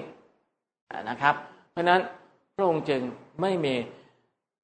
รูปร่างหน้าตาเหมือนกับสิ่งใด และก็ไม่มีสิ่งใดเหมือนพระองค์ แต่เราเชื่อว่าพระองค์มีอยู่จากการใช้สติปัญญาตึกตองการสร้างสรรค์ของพระองค์ และด้วยสติปัญญานี้เองที่เราสามารถสรุปได้ว่ามีพระเจ้าอยู่ และทำให้เราเนี่ยเกิดความเชื่อมั่นผ่านทางสติปัญญา เมื่อเกิดความเชื่อมั่นแล้ว จิตใจของเราก็มีความหนักแน่นมีความมั่นคง แล้วเราก็เกรงกลัวพระองค์ก็ไม่กล้าทำผิด นั่นคือมาตรการที่เราสร้างขึ้นมาเพื่อที่จะควบคุมวิญญาณของเราให้เป็นนายที่ดี ใจเป็นนายกายเป็นบ่าว เมื่อใดดี นายก็บงการให้เนื้อนางมังสา นะครับ ที่เป็นบ่าวเนี่ยทำแต่ความดีนะครับ อันนี้เราพูดถึงเรื่องพระเจ้าก่อน เพราะเรื่องของศาสนาเป็นเรื่องความสัมพันธ์ระหว่างมนุษย์กับพระเจ้า แต่เราในฐานะที่เป็นมนุษย์เนี่ยเราต้องรู้จักพระเจ้าก่อน ที่เราจะต้องมีความสัมพันธ์กับพระองค์พอเราชัดเจนเรื่องพระเจ้าเราเอ้ยมีอยู่แล้ว พระองค์มีคุณสมบัติอย่างนี้ เราเชื่อแล้ว ทีนี้ก็ต้องย้อนกลับมาดูตัวเรา ในฐานะที่เราจะมีความสัมพันธ์กับพระองค์นะครับ เราต้องดูว่าในฐานะที่เราเป็นมนุษย์ ถามว่าแค่ปัจจัยสี่อาหาร เครื่องนุ่งห่มที่อยู่อาศัยยารักษาโรค เพียงพอหรืออยังสำหรับความเป็นมนุษย์คำตอบคืออยังไม่พอนะครับ บางคนสมัยนี้ต้องการปัจจัยห้านะครับ คือโทรศัพท์มือถือ ถ้าไม่มีรู้สึกว่าแหมออกจากบ้านแล้ว มันกระวนกระวายขาดความมั่นใจ โอเคมีไป บางคนบอกว่าจานครับต้องมีรถยนต์เป็นปัจจัยหกโอเคมีไปนะครับ ปัจจัยทางวัตถุคุณอยากจะมีมีไป แต่ถามว่าแค่ปัจจัยทางวัตถุเพียงพอไหมสำหรับความเป็นมนุษย์คำตอบเพียงไม่พอ มนุษย์ยังต้องการสิ่งต่อไปนี้อีก แล้วก็ขาดไม่ได้ด้วยนะครับ เป็นความจำเป็นเป็นความต้องการของมนุษย์เอง ประการแรกก็คือหนึ่ง กฎระเบียบ มนุษย์จำเป็นต้องมี ดาวนับแสนล้านดวงยังมีกฎระเบียบ มดปวกยังมีกฎระเบียบ โรงเรียนอนุบาลยังมีกฎระเบียบ เล่นฟุตบอลเล่นกีฬายังต้องมีกฎกติกา และมนุษย์เนี่ยนะครับ อยู่กันเป็นครอบครัวอยู่กันเป็นสังคม อยู่กันเป็นหมู่บ้าน อยู่กันเป็นประเทศ จะไม่มีกฎกติกาเหรอนะครับ อยู่ร่วมกันชายหญิงเอาเกิดปิ้งกันขึ้นมา นะครับ ชอบใจพอใจถูกอารมณ์ครับ ก็จับคู่กันไปสมสู่กัน ถามว่าแบบนี้เนี่ยเออต่างอะไรจากสัตว์เพราะนั้นศาสนาก็จะมาแยกเฮ้ยคุณเป็นมนุษย์นะ คุณไม่ใช่สัตว์นะ คุณทำอย่างสัตว์ไม่ได้นะ คุณทำตามนี้สิแต่งงานก่อน การแต่งงานทำให้คุณได้เกียรติ ได้เกียรติตรงที่ว่า คุณแยกออกจากสัตว์ และคุณสูงส่งกว่าสัตว์ด้วย แต่งงานแล้วอยู่ด้วยกัน โอเค ศาสนาถือว่ารักกันชอบกันรักกันไม่มีพรมแดนไม่มีเป็นไรไม่ว่า แต่เมื่อจะอยู่ด้วยกันแล้วต้องมีศาสนาเป็นกติกาฉะนั้นกฎระเบียบในเรื่องของการใช้ชีวิตก็มีอยู่ในทุกศาสนาพอแต่งกันไปแล้วนะครับ เกิดทะเลาะกันนะครับ ผู้ชายแข็งแรงกว่าถีบหัวภรรยาออกนอกบ้านทันทีที่ไม่พอใจ ถามว่านี่คนหรือเปล่า รักกันชอบกันมาตั้งนานจนกระทั่งแต่งงานฉันรับใช้เธอพอเธอไม่พอใจฉัน ธอทำกับฉันอย่างนี้ถามว่าเฮ้ยเธอเป็นอะไรไปเธอเป็นคนหรือเปล่า เพราะนั้นศาสนาก็จะจัดระเบียบเรื่องของการหย่าขั้นตอนให้มีอารยธรรมขึ้น เวลาตายจะฝังศพยังไง จะทำพิธีศพยังไง จะแบ่งมรดกอย่างไร เรื่องเหล่านี้วิทยาศาสตร์ไม่สอน แต่ศาสนาก็จะสอน เพราะฉะนั้นนะครับ เราจึงต้องการกฎระเบียบ และพระเจ้ารู้ว่าจะให้มนุษย์เนี่ยมาคิดกฎระเบียบกันเองประเดี๋ยวมนุษย์ก็เข้าข้างตัวเอง เมื่อเข้าข้างตัวเองก็ไม่คำนึงถึงผลประโยชน์ของคนอื่น มันก็จะไม่มีการยอมรับกัน พระเจ้าก็เลยโอเค ประทานศาสนามาเป็นกฎระเบียบ เราเพียงแต่อ่าน แล้วก็ปฏิบัติตาม เหมือนกับที่เราอ่านกฎจราจรก่อนที่เราจะขับรถ แล้วเราก็ปฏิบัติตามกฎจราจร ทุกคนก็อยู่บนถนนด้วยความปลอดภัยแล้วก็ไปถึงที่หมายนะครับนั้นศาสนาก็คือกฎระเบียบในการดำเนินชีวิต ประการที่สองที่มนุษย์ต้องการ และจำเป็นด้วย ก็คือ มาตรฐานทางศีลธรรม ที่จะมาบอกว่าอะไรดีอะไรชั่วอะไรผิดอะไรถูกอะไรจริงอะไรเท็จ เรื่องนี้มนุษย์ต้องการ เพราะว่าในบ้านของเราเนี่ยถ้าหากว่าคนในบ้านเรานะครับ ไม่ว่าจะเป็นสามีหรือภรรยา ไม่รู้ดีรู้ชั่ว เราปวดหัวครับ เพราะนั้นเราจำเป็นต้องมีมาตรฐานว่าอะไรดีอะไรชั่วอะไรผิดอะไรถูก แต่ปัญหาก็คือว่าเราจะเอาอะไรเป็นตัววัดมาตรฐานความดีความชั่ว ในชีวิตประจำวัน เวลาจะซื้อของนะครับ เราก็ต้องชั่งกันก่อน น้ำตาลทรายกิโลหนึ่งเนี่ยจะเอาความรู้สึกของใครเป็นตัววัดหนึ่งกิโลจะเอามือของอาหมวยหรือของอาแปะหรือของอาซิม หรือของอาซอหรือเอาของเรา เวลาไปซื้อน้ำตาลทรายหนึ่งกิโลเพราะนั้นเขาก็ต้องมีมาตรฐานหนึ่งกิโลหนึ่งกิโลเนี่ยมาจากไหนทราบไหม หนึ่งกิโลเนี่ยมาจากน้ำพันซีซีในอุณหภูมิสี่องศาเซนติเกรด แล้วก็ใช้เป็นมาตรฐานทั่วโลกจนกระทั่งถึงปัจจุบันนี้ คืบศอกของมนุษย์ยาวไม่เท่ากัน จะซื้อของที่วัดด้วยความยาวเช่นผ้าสายยางจะเอาคืบเอาศอกของใครวัด เพราะนั้นเขาก็มีไม้เมตร ไม้หลาไม้ฟุตวัด เพื่อความยุติธรรมทั้งสองฝ่ายบางสิ่งบางอย่างที่เอาไปชั่งเอาไปตวงไม่ได้นะครับ เช่น ความเหนียวความหนืดนะครับ ความลื่นของน้ำมัน เขาก็มีมาตรฐานออยวัดนะครับ ปัจจุบันก็มีมาตรฐาน ISO อีก เพื่อชีวิตความเป็นอยู่ที่ดีเอามีมาตรฐาน แต่ผิดถูกชั่วดีจริงเท็จ เราจะเอาอะไรไปวัด เอาประหลอดไปจิ้มความชั่วมันก็ไม่ขึ้นเหมือนกับไปวัดความร้อนนะครับ จะเอาความดีไปช่างบนตาช่างมันก็ช่างไม่ได้ แล้วเราจะเอามาตรฐานของใครถ้าหากว่าเอามาตรฐานของมนุษย์ก็ยุ่งกันใหญ่ละ เพราะว่ามนุษย์เนี่ยแต่ละคนตื้นลึกหนาบางไม่เท่ากัน ผู้หญิงบางคนแก้ผ้าถ่ายรูปยังบอกไม่โป๊แต่ว่าในบางที่แค่คุณใส่กางเกงสั้น ๆ ออกไปเขาก็มองคุณด้วยสายตาที่ไม่ดีละนะครับ ใจเขาก็ไม่ดีละ อันตรายก็เกิดขึ้นกับกับกับกับคนอื่นละนะครับ แล้วเราจะเอาอะไรเป็นมาตรฐาน วัดบางวัดเมื่อก่อนนี้มีลงหน้าหนังสือพิมพ์นะครับ ที่ทางเหนือ ผมจำจังหวัดไม่ได้ศิกาหาเงินมาสร้างกำแพงวัด สร้างกันเสร็จเรียบร้อยแล้ว เจ้าอาวาสบอก ห้ามศีกาใส่เสื้อเกาะอกสายเดี่ยวเข้าวัด เพราะว่าพระเนรจะตะบะแตกศีกาทั้งหลายยังติดแฟชั่นอยู่นะครับ ก็ไม่พอใจนะครับ ต่อว่าเจ้าอาวาสปล่อยให้เขาก็ไปสิใส่เสื้อกระอกสายเดียว จะได้ฝึกพระในให้ตะบะแข็งอ้าวแล้วเราจะเอาอะไรเป็นมาตรฐานนะครับ เพราะฉะนั้นศาสนาก็บอกกับมนุษย์ว่า พระเจ้าสร้างมนุษย์มาเนี่ยพระองค์รู้ดี ว่าอะไรเหมาะสำหรับมนุษย์นะครับ เหมือนกับที่วิศวกรเขาสร้างรถยนต์มาแล้วเขาก็บอกว่ารถยนต์คันนี้ต้องใช้น้ำมันเบนซิน หรือใช้น้ำมันดีเซล เราก็ปฏิบัติไปตามนั้นนะครับ ก็เป็นอันจบ เพราะนั้นศาสนาก็จึงเป็นมาตรฐานนะครับ ทางด้านศีลธรรม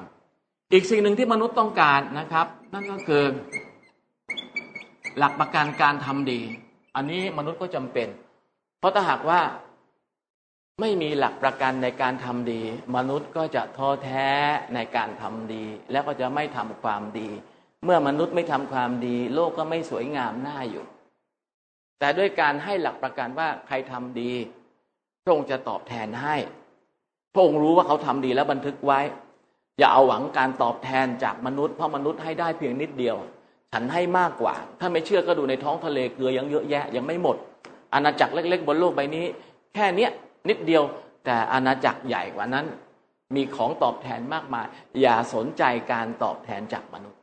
เพราะฉะนั้นเมื่อมนุษย์มีความเชื่อมั่นตรงนี้ครับเขาก็ทำความดีต่อไป โดยไม่แคร์การตอบแทนจากมนุษย์ เมื่อมนุษย์ทำความดีและเชื่อมั่นอย่างนี้ การทำดีก็ยั่งยืนและทำดีอย่างมีความสุข แม้การทำดีนั้นนะครับ จะทำให้คนหลายคนไม่พอใจ แต่เขาก็ยังมีความสุขในการที่ทำความดีต่อไปนะครับ อันที่สี่ สิ่งที่มนุษย์ต้องการก็คือคำตอบให้แก่ชีวิตสำหรับคำถามง่าย ๆ ที่ว่ามนุษย์เป็นใคร มนุษย์มาจากไหน ใครสร้างมนุษย์มา มนุษย์มาโลกนี้ทำไม มนุษย์มีฐานะอะไรในโลกนี้ ตายแล้วไปไหน โลกหน้าเป็นอย่างไรคำถามที่เอ่ยมาเมื่อกี้เนี่ย สั้นๆ ง่าย ๆ แต่ตอบยาก และคำตอบต่อคำถามเกี่ยวกับชีวิตเรามีผลต่อการดำเนินชีวิตของเรา เพราะถ้าหากว่าเราไม่รู้วัตถุประสงค์การมีชีวิต เราไม่รู้เป้าหมายชีวิตชีวิตเราก็จะเคว้งคว้าง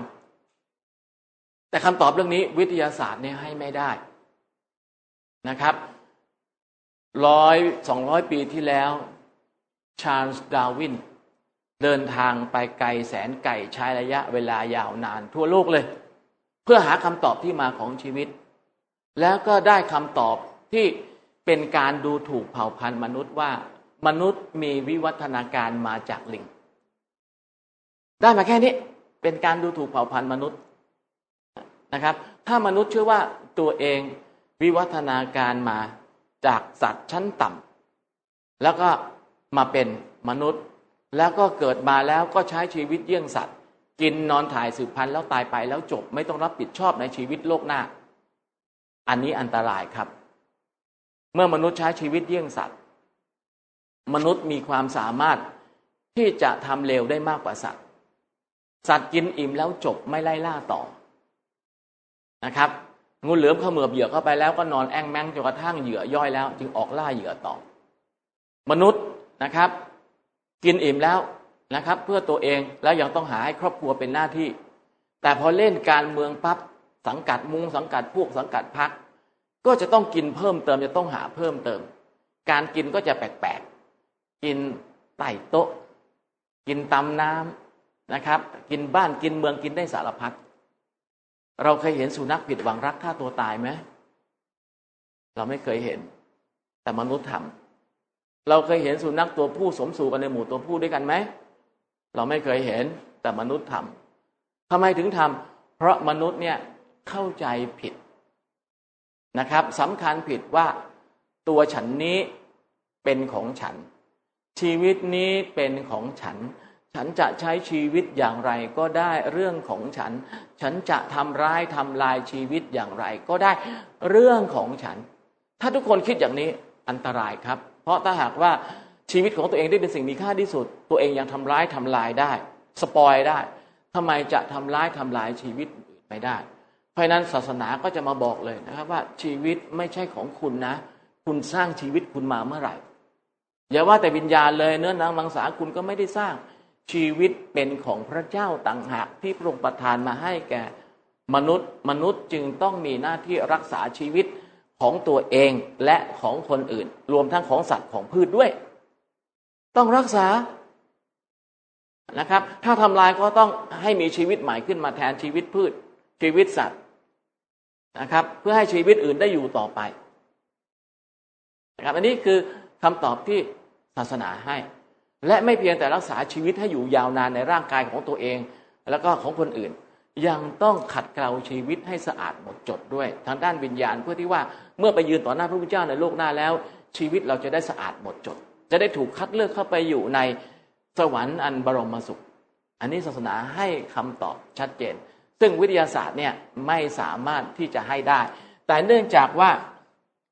มนุษย์ไม่มีความรู้ในเรื่องเหล่านี้ พระพุทธเจ้าก็ไม่ปล่อยให้มนุษย์โง่ เหมือนกับพ่อแม่ครับ มีลูกก็อยากจะให้ลูกมีอนาคต ก็หาครูหาเรียนดีๆให้นะครับ พระเจ้าก็สร้างมนุษย์มาแล้วพระองค์รู้ว่ามนุษย์ไม่มีความรู้ในเรื่องเหล่านี้ พระองค์ไม่ทอดทิ้งพระองค์ส่งครูมาให้ เป็นบรมครูที่เรียกว่านบี นบีเป็นภาษาอาหรับ แปลว่า ผู้ประกาศ หรือว่าผู้บอกข่าวคำว่านาบี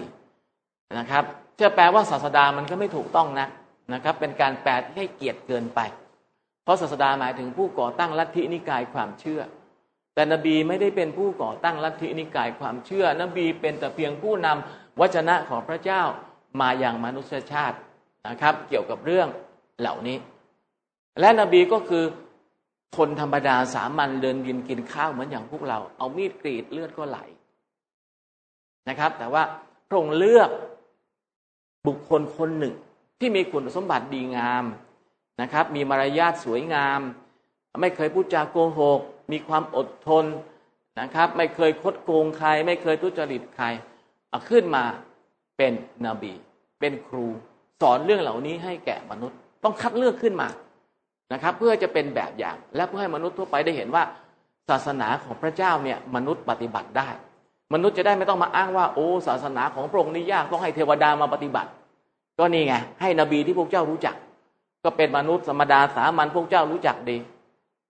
เขาก็ปฏิบัติศาสนาของพระผู้เป็นเจ้าได้นะครับนบีก็คือคนธรรมดา และนบีเนี่ยนะครับ มีมาตั้งแต่มนุษย์คนแรกคืออาดัมเรื่อยมานะครับ ทุกยุคทุกสมัยตามชุมชนต่างๆ มีนบีเกิดขึ้นนะครับ เรื่อยมาจนกระทั่งถึงนบีมูฮัมมัดที่เกิดขึ้นในอาระเบียเมื่อพันสี่ร้อยปีที่แล้ว และเป็นนบี คนสุดท้ายที่พระเจ้าได้คัดเลือกขึ้นมา สอนเรื่องเหล่านี้ให้แก่มนุษยชาติ ท่านนบีมุฮัมมัดบอกให้เราได้รู้ว่าก่อนหน้าท่านขึ้นไปจนถึงอาดัมเนี่ยมีนบีเกิดขึ้นบนโลกใบนี้ถึงหนึ่งแสนสองหมื่นสี่พันคนด้วยกัน ในจำนวนหนึ่งแสนสองหมื่นสี่พันคนเนี่ยนะครับ ปรากฏชื่อไม่หมด ไม่จำเป็นต้องรู้จักทั้งหมดด้วย มี ชื่อเพียง 25 ท่านปรากฏอยู่ในคัมภีร์กุรอานและคัมภีร์ไบเบิล ยกตัวอย่างเช่น โนอาหรือว่านัวอิบรอฮีม หรือว่าอับราฮัม อิสมาอีหรือว่าอิชมาเอลนะครับมูซา หรือว่าโมเสสนะครับฮารูนหรือว่าอาโรนนะครับ ดาวูดหรือว่าเดวิด นะครับสุไลมาน หรือว่าโซโลมอน อีซา หรือว่าพระเยซูนะครับ อันนี้เป็นชื่อที่เราพบจากคัมภีร์กุรอานและคัมภีร์ไบเบิลนะครับนบีทั้งหมดนี้นะครับสอนเหมือนกันหมด สอนเหมือนกันหมดว่ามนุษย์เอ๋ยพระเจ้ามีองค์เดียว อย่าเคารพสักการะกราบไหว้พระเจ้าอื่นใด นอกจากพระเจ้าองค์เดียว ถ้าเป็นนบีมูซา ก็จะพูดว่าพระเจ้าองค์นั้นคือยะโฮวาเป็นภาษาฮิบรู เหมือนกับพระเยซูเหมือนกันพระเจ้าองค์เดียวคือพระยะโฮวา อย่ากราบไหว้สิ่งใดครับ นอกจากว่าพระเจ้าองค์เดียว ส่วนนบีมุฮัมมัดเป็นชาวอาหรับ ท่านเรียกพระเจ้าว่าอัลลอฮ์นะครับนั้นนบีจะสอนเริ่มต้นเหมือนกันเลยนะครับ เรื่องศรัทธาในพระเจ้าองค์เดียว แล้วก็อย่ากกราบไหว้หินดินปูนทรายที่มนุษย์ทำขึ้นมา เพราะหินดินปูนทราย ไม่สามารถบอกสิ่งเหล่านี้ได้ คือเรื่องกฎระเบียบเรื่องมาตรฐานทางศีลธรรม ไม่สามารถให้คำตอบชีวิตได้ เมื่อไม่สามารถให้คำตอบไม่ไม่สามารถบอกกฎระเบียบได้ มนุษย์ก็ไปคิดกฎระเบียบกันขึ้นมาเอง เมื่อต่างคนต่างคิดลัทธินิกายความเชื่อมันก็เกิดขึ้น แล้วบางทีก็เกิดการขัดแย้งกัน เพราะนั้นอัลลอฮ์จึงส่งนบีทั้งหลายมา มาบอกมนุษย์ว่ากลับมาสู่พระผู้เป็นเจ้าองค์เดียว แล้วก็ยึดมั่นในคำสอนของพระองค์เพื่อที่ว่าเราจะได้เป็นประชาชาติเดียวกันนะครับ นี่คือภารกิจหลักของบรรดานาบีทั้งหลาย ทีนี้เวลานาบีจะนำคำสอนไปสอนมนุษย์เนี่ยถามว่านาบีเอาคำสอนมาจากไหน แน่นอนครับมาจากพระเจ้า แต่วิธีการนะครับที่นบีจะรับคำสอนเนี่ยเป็นอย่างไร นบีขึ้นไปบนฟ้า ไปนั่งเรียนบนก้อนเมฆกับพระเจ้า หรือพระเจ้ามาเปิดคอร์สสอนอยู่ในบนโลกใบนี้ ไม่ใช่นะครับ พระองค์ใช้การสื่อสารอย่างหนึ่ง ที่เรียกว่ามาลาอิกาเป็นผู้ที่นำคำสอนของพระเจ้ามาให้นบีมาเลกาเป็นภาษาอาหรับที่แปลได้ก็คือทูตสวรรค์ เป็นเหมือนกับผู้นำสารจากพระผู้เป็นเจ้านะครับมาเลกาเนี่ยถูกสร้างมาจากรัศมี เราจึงมองไม่เห็น แต่ดังที่ผมบอกไปต้นแล้วนะครับว่า การมองไม่เห็นไม่ได้หมายความว่าสิ่งนั้นไม่มี เราสามารถทำความเข้าใจมาเลกาได้ง่าย ๆ นะครับ ผมยกตัวอย่างขั้นพื้นฐานก่อน เวลาเราโทรศัพท์นะครับ เราโทรกันสองคน เรารู้ข้อความกันสองคนเท่านั้น เวลาเราพูดโทรศัพท์ที่ใช้สายทองแดงคำพูดของเราเป็นคลื่นเสียงถูกแปลงเป็นไฟฟ้าแล่นไปตามสายทองแดงไปถึงปลายทางมันแปลงไปเป็นคำพูด คนพูดกับคนรับสายรู้กันสองคน มีสายพาดอยู่เนี่ยคำพูดเราผ่านสายไม่มีใครเห็นอปัจจุบันนี้เราไม่ได้ใช้สายทองแดงกันละ เรามีโทรศัพท์มือถือคำพูดของเราเนี่ยผ่านคลื่นวิทยุนะครับ ในขณะที่เราอยู่ในห้องเนี้ยมีคนพูดกันคำพูดผ่านหัวเราไปมาไปมาเนี่ยไม่รู้กี่ล้านผู้สนทนาโดยที่เราไม่เห็นเลยนะครับ มันเป็นการขนย้ายข้อมูลข่าวสาร จากคนหนึ่งไปสู่อีกคนหนึ่ง ด้วยวิธีการต่างๆ นะครับ ล่าสุดนะครับ ที่มนุษย์สามารถขนย้ายข่าวสารจำนวนมากๆได้ ก็คือมนุษย์ใช้ใยแก้วนำแสง ที่ใช้ในระบบคอมพิวเตอร์ สามารถจะนำข้อมูลข่าวสารไปเป็นจำนวนมาก ๆ ไปทั่วโลกนะครับนำมาใช้ในระบบอินเทอร์เน็ต เราจึงติดต่อข่าวสารส่งข่าวสารเป็นจำนวนมาก ๆ ได้ ผ่านระบบใยแก้วนำแสง สิ่งที่มนุษย์ทำได้ แต่ว่าเวลาพระเจ้าประทานข่าวสารให้กับท่านนาบี ท่านใช้มาลายกะซึ่งเป็น งสว่างเหนือแสงสว่าง แสงสว่างนะครับ เดินทางด้วยความเร็วเท่ากับแสนแปดหมื่นหกพันไมล์ต่อวินาที ถ้าอยากจะรู้เป็นกิโลเมตร เอาหนึ่งจุดแปดห้าคูณ เร็วขนาดไหน แต่มาเลกาเนี่ยเหนือแสงนะครับ แน่นอนครับความเร็วในการถ่ายทอดข้อมูลข่าวสารครับ ย่อมเร็วกว่านั้น เร็วกว่าแสง มนุษย์ยังทำ ให้แสงมาเป็นตัวนำข้อมูลข่าวสารไม่ได้ อย่างมากก็คือใยแก้วนำแสงที่เป็นวัตถุ แต่พระเจ้าใช้มาเลกาเพราะนั้นเนี่ยนะครับ เมื่อเวลามีคนมาถามนบี เรื่องอะไรก็แล้วแต่ พอถามปุ๊บเนี่ย พระเจ้ารู้แล้ว ว่าต้องการคำตอบอะไรฉะนั้นพอคำถามจบปุ๊บข้อมูลข่าวสารถูกส่งมาเรียบร้อยแล้วอยู่ในใจพักอยู่ตรงนี้ พอคำถามจบปุ๊บผู้ถามปิดปากนบีก็จะเปิดปาก ครับคำตอบจากพระเจ้าก็จะออกจากปากของท่านนบี สาวกก็ได้ฟังแล้วก็จดบันทึกเก็บเอาไว้ นี่คือลักษณะการถ่ายทอดข้อมูลข่าวสารให้แก่ท่านนบี โดยใช้สื่อกลางที่เรียกว่ามาลาอิกาซึ่งเราไม่สามารถที่จะมองเห็นตัวตนของมาลาอิกาได้ แต่ว่ามาลาอิกาสามารถที่จะมองเห็นเรา เพราะมาลาอิกาถูกสร้างจากรัศมี มนุษย์ถูกสร้างมาจากดินเป็นวัตถุนะครับ หลังจากนั้นแล้วเนี่ยนะครับ นบีเนี่ยนอกจากสอนเรื่องพระเจ้าแล้ว จะสอนอีกเรื่องหนึ่งนะครับ นั่นก็คือการฟื้นคืนชีพ หลังความตายนะครับ นบีทุกคนเนี่ยจะสอนเหมือนกันหมดเรื่องนี้ หลังจากที่สอนเรื่องพระเจ้าแล้วแต่ว่าใช้คำพูดที่ต่างกัน ผมจะยกตัวอย่างนะ ทางพุทธเนี่ย เชื่อเรื่องนรกเชื่อสวรรค์ไหมมีคำสอนเรื่องนรกเรื่องสวรรค์อยู่นะ เพราะถ้าหากว่าไม่มีนรกสวรรค์ตอบแทนการทำดีของมนุษย์มนุษย์ก็จะไม่รับความยุติธรรมเพราะฉะนั้น เรื่องนรกสวรรค์เป็นคำสอนที่มีอยู่ในทุกศาสนาครับตอนนี้เมื่อมีนรกมีสวรรค์แล้วครับ การจะได้เข้านรกจะเข้าสวรรค์เนี่ย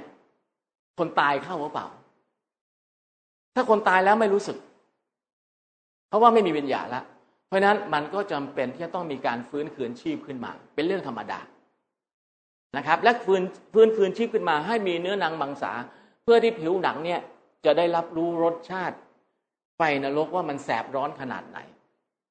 และก็จะได้รู้สึกสดชื่นเมื่อได้บรรยากาศของสวรรค์ จะต้องฟื้นขึ้นมาก่อนนะครับ เพื่อที่จะรับการตอบแทน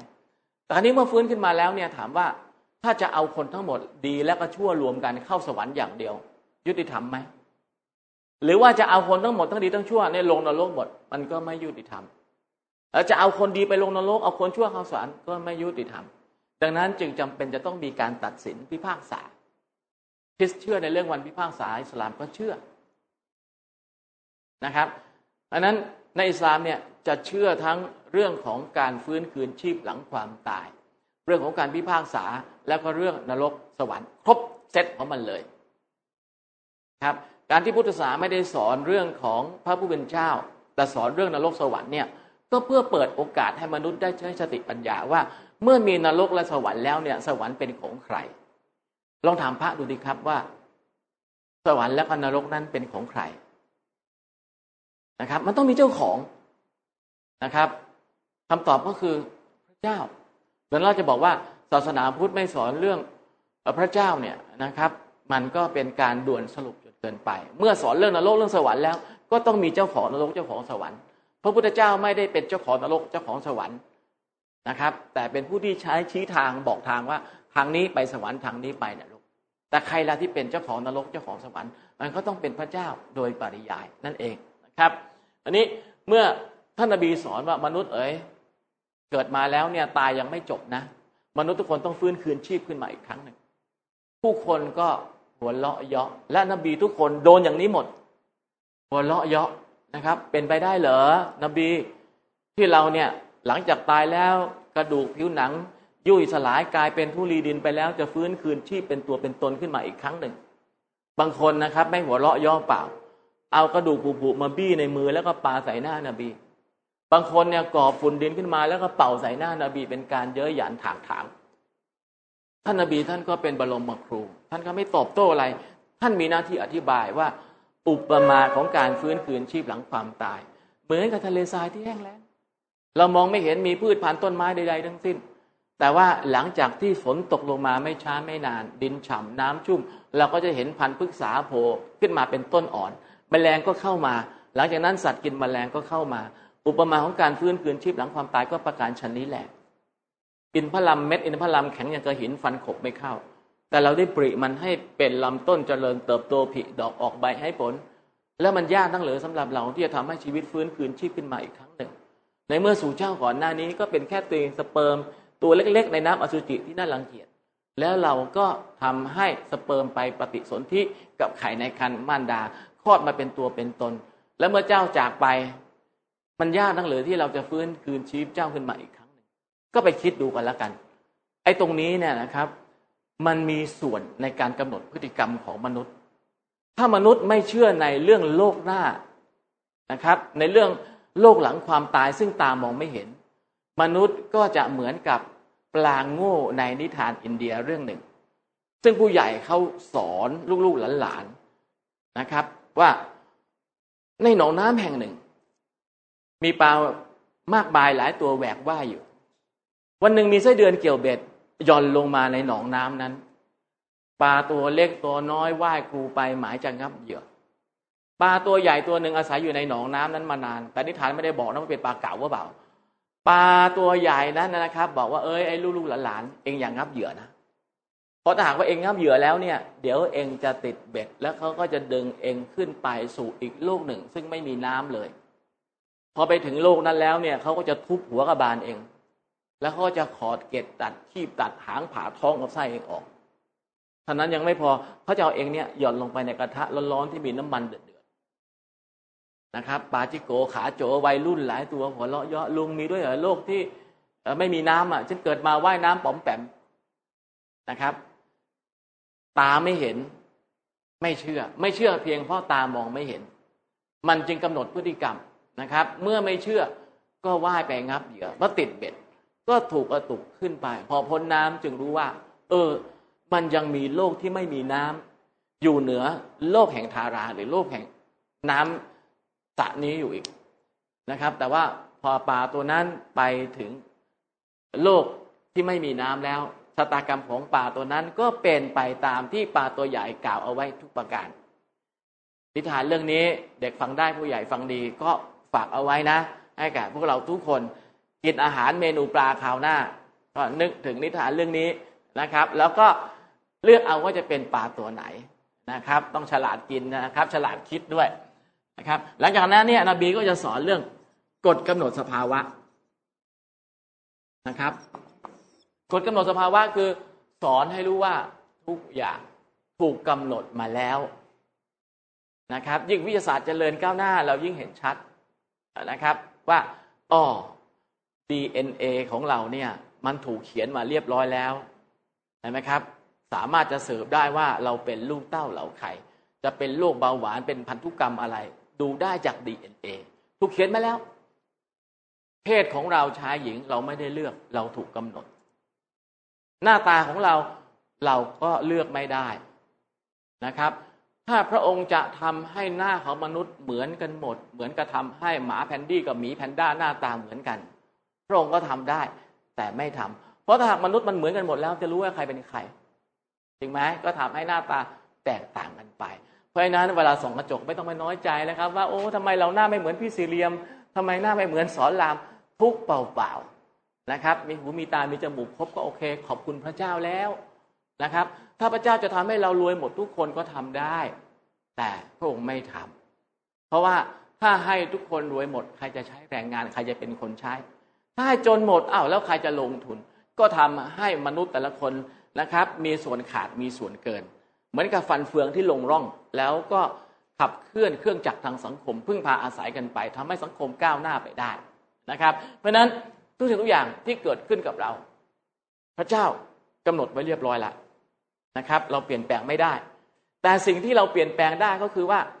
เมื่อมีดีกับชั่ววางอยู่ข้างหน้า เราเกิดมาจนก็จริง แต่เราเลือกดีเลือกชั่วได้ คนรวยก็เหมือนกันต้องเลือก ตรงนี้เราเปลี่ยนแปลงได้ เราจนก็จริงอยู่เกิดในครอบครัวยากจน แต่ว่าเปลี่ยนแปลงได้ ถ้าเราเรียนหนังสือทำงานเก็บหอมรอมริบก็รวยได้ใช่ไหมครับ อันนี้ก็เป็นกฎกำหนดสภาวะนะครับคำสอนที่พระเจ้าได้ประทานให้แก่นบีเนี่ย ปัจจุบันนบีเนี่ยไม่อยู่แล้ว เพราะนบีทุกคนตายหมดนะครับ ถ้าเราอยากจะรู้คำสอนของพระเจ้า เราก็ไปดูที่นี่ครับคำพีของพระเจ้า ครับ ในคำพีกุรอานเราก็ไปดูนะครับหนึ่งสองสามสี่ห้าหกเนี่ย ประกอบกันขึ้นเป็นหลักศรัทธาหกประการ ที่มุสลิมทุกคนต้องมีประจำใจ ปฏิเสธข้อหนึ่งข้อใดถือว่าเป็นการปฏิเสธหมด แล้วก็พ้นสภาพจากการเป็นมุสลิมไปทันที ราะแน่นอนครับ ถ้าคุณบอกว่าคุณเชื่อพระเจ้า แต่คุณไม่เชื่อในเรื่องการฟื้นคืนชีพหลังความตายก็ถ้าคุณปฏิเสธพระเจ้าโดยปริยายว่าพระองค์ไม่ได้บันทึกความดีคุณ ไม่ได้สอบสวนไม่ได้ตัดสินคุณไม่ได้ตอบแทนคุณก็ถ้าเขาปฏิเสธพระเจ้าโดยปริยาย ถ้าหากว่าคุณไม่เชื่อนบีนะครับ ก็หมายความว่าคุณไม่เชื่อพระเจ้า เพราะพระเจ้าบอกว่าฉันแต่งตั้งนบีมา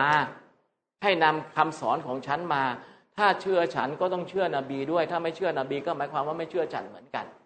เพราะนั้นเนี่ยนะครับนี่คือหลักศรัทธาหกประการที่มุสลิมทุกคนจะต้องมีประจำใจครับ แล้วก็เวลาสอบประเมินผลนี่ก็ออกสอบทุกครั้งนะไม่ได้บอกใบ้นะนะครับ เพราะว่าถือว่าเป็นเรื่องที่มีความสำคัญนะครับ แต่ว่าความศรัทธาเนี่ยมันเป็นเรื่องนามธรรมที่อยู่ภายในใจ ไม่มีใครมองเห็น เหมือนกับความรู้สึกอะไรบางอย่าง ถ้าจะเปรียบไปนะ ที่อยู่ในใจของเราอายุตัวอย่างเช่น รักใครสักคนอยู่ในใจ ได้แต่มองเขาแล้วก็เลียริมฝีปากอยู่นะครับ มีปากอยู่นะครับ รักเขาแต่แทนที่จะพูดอะเลียริมฝีปากอยู่นั่นแหละ แล้วจะให้ใครเขาคิดยังไง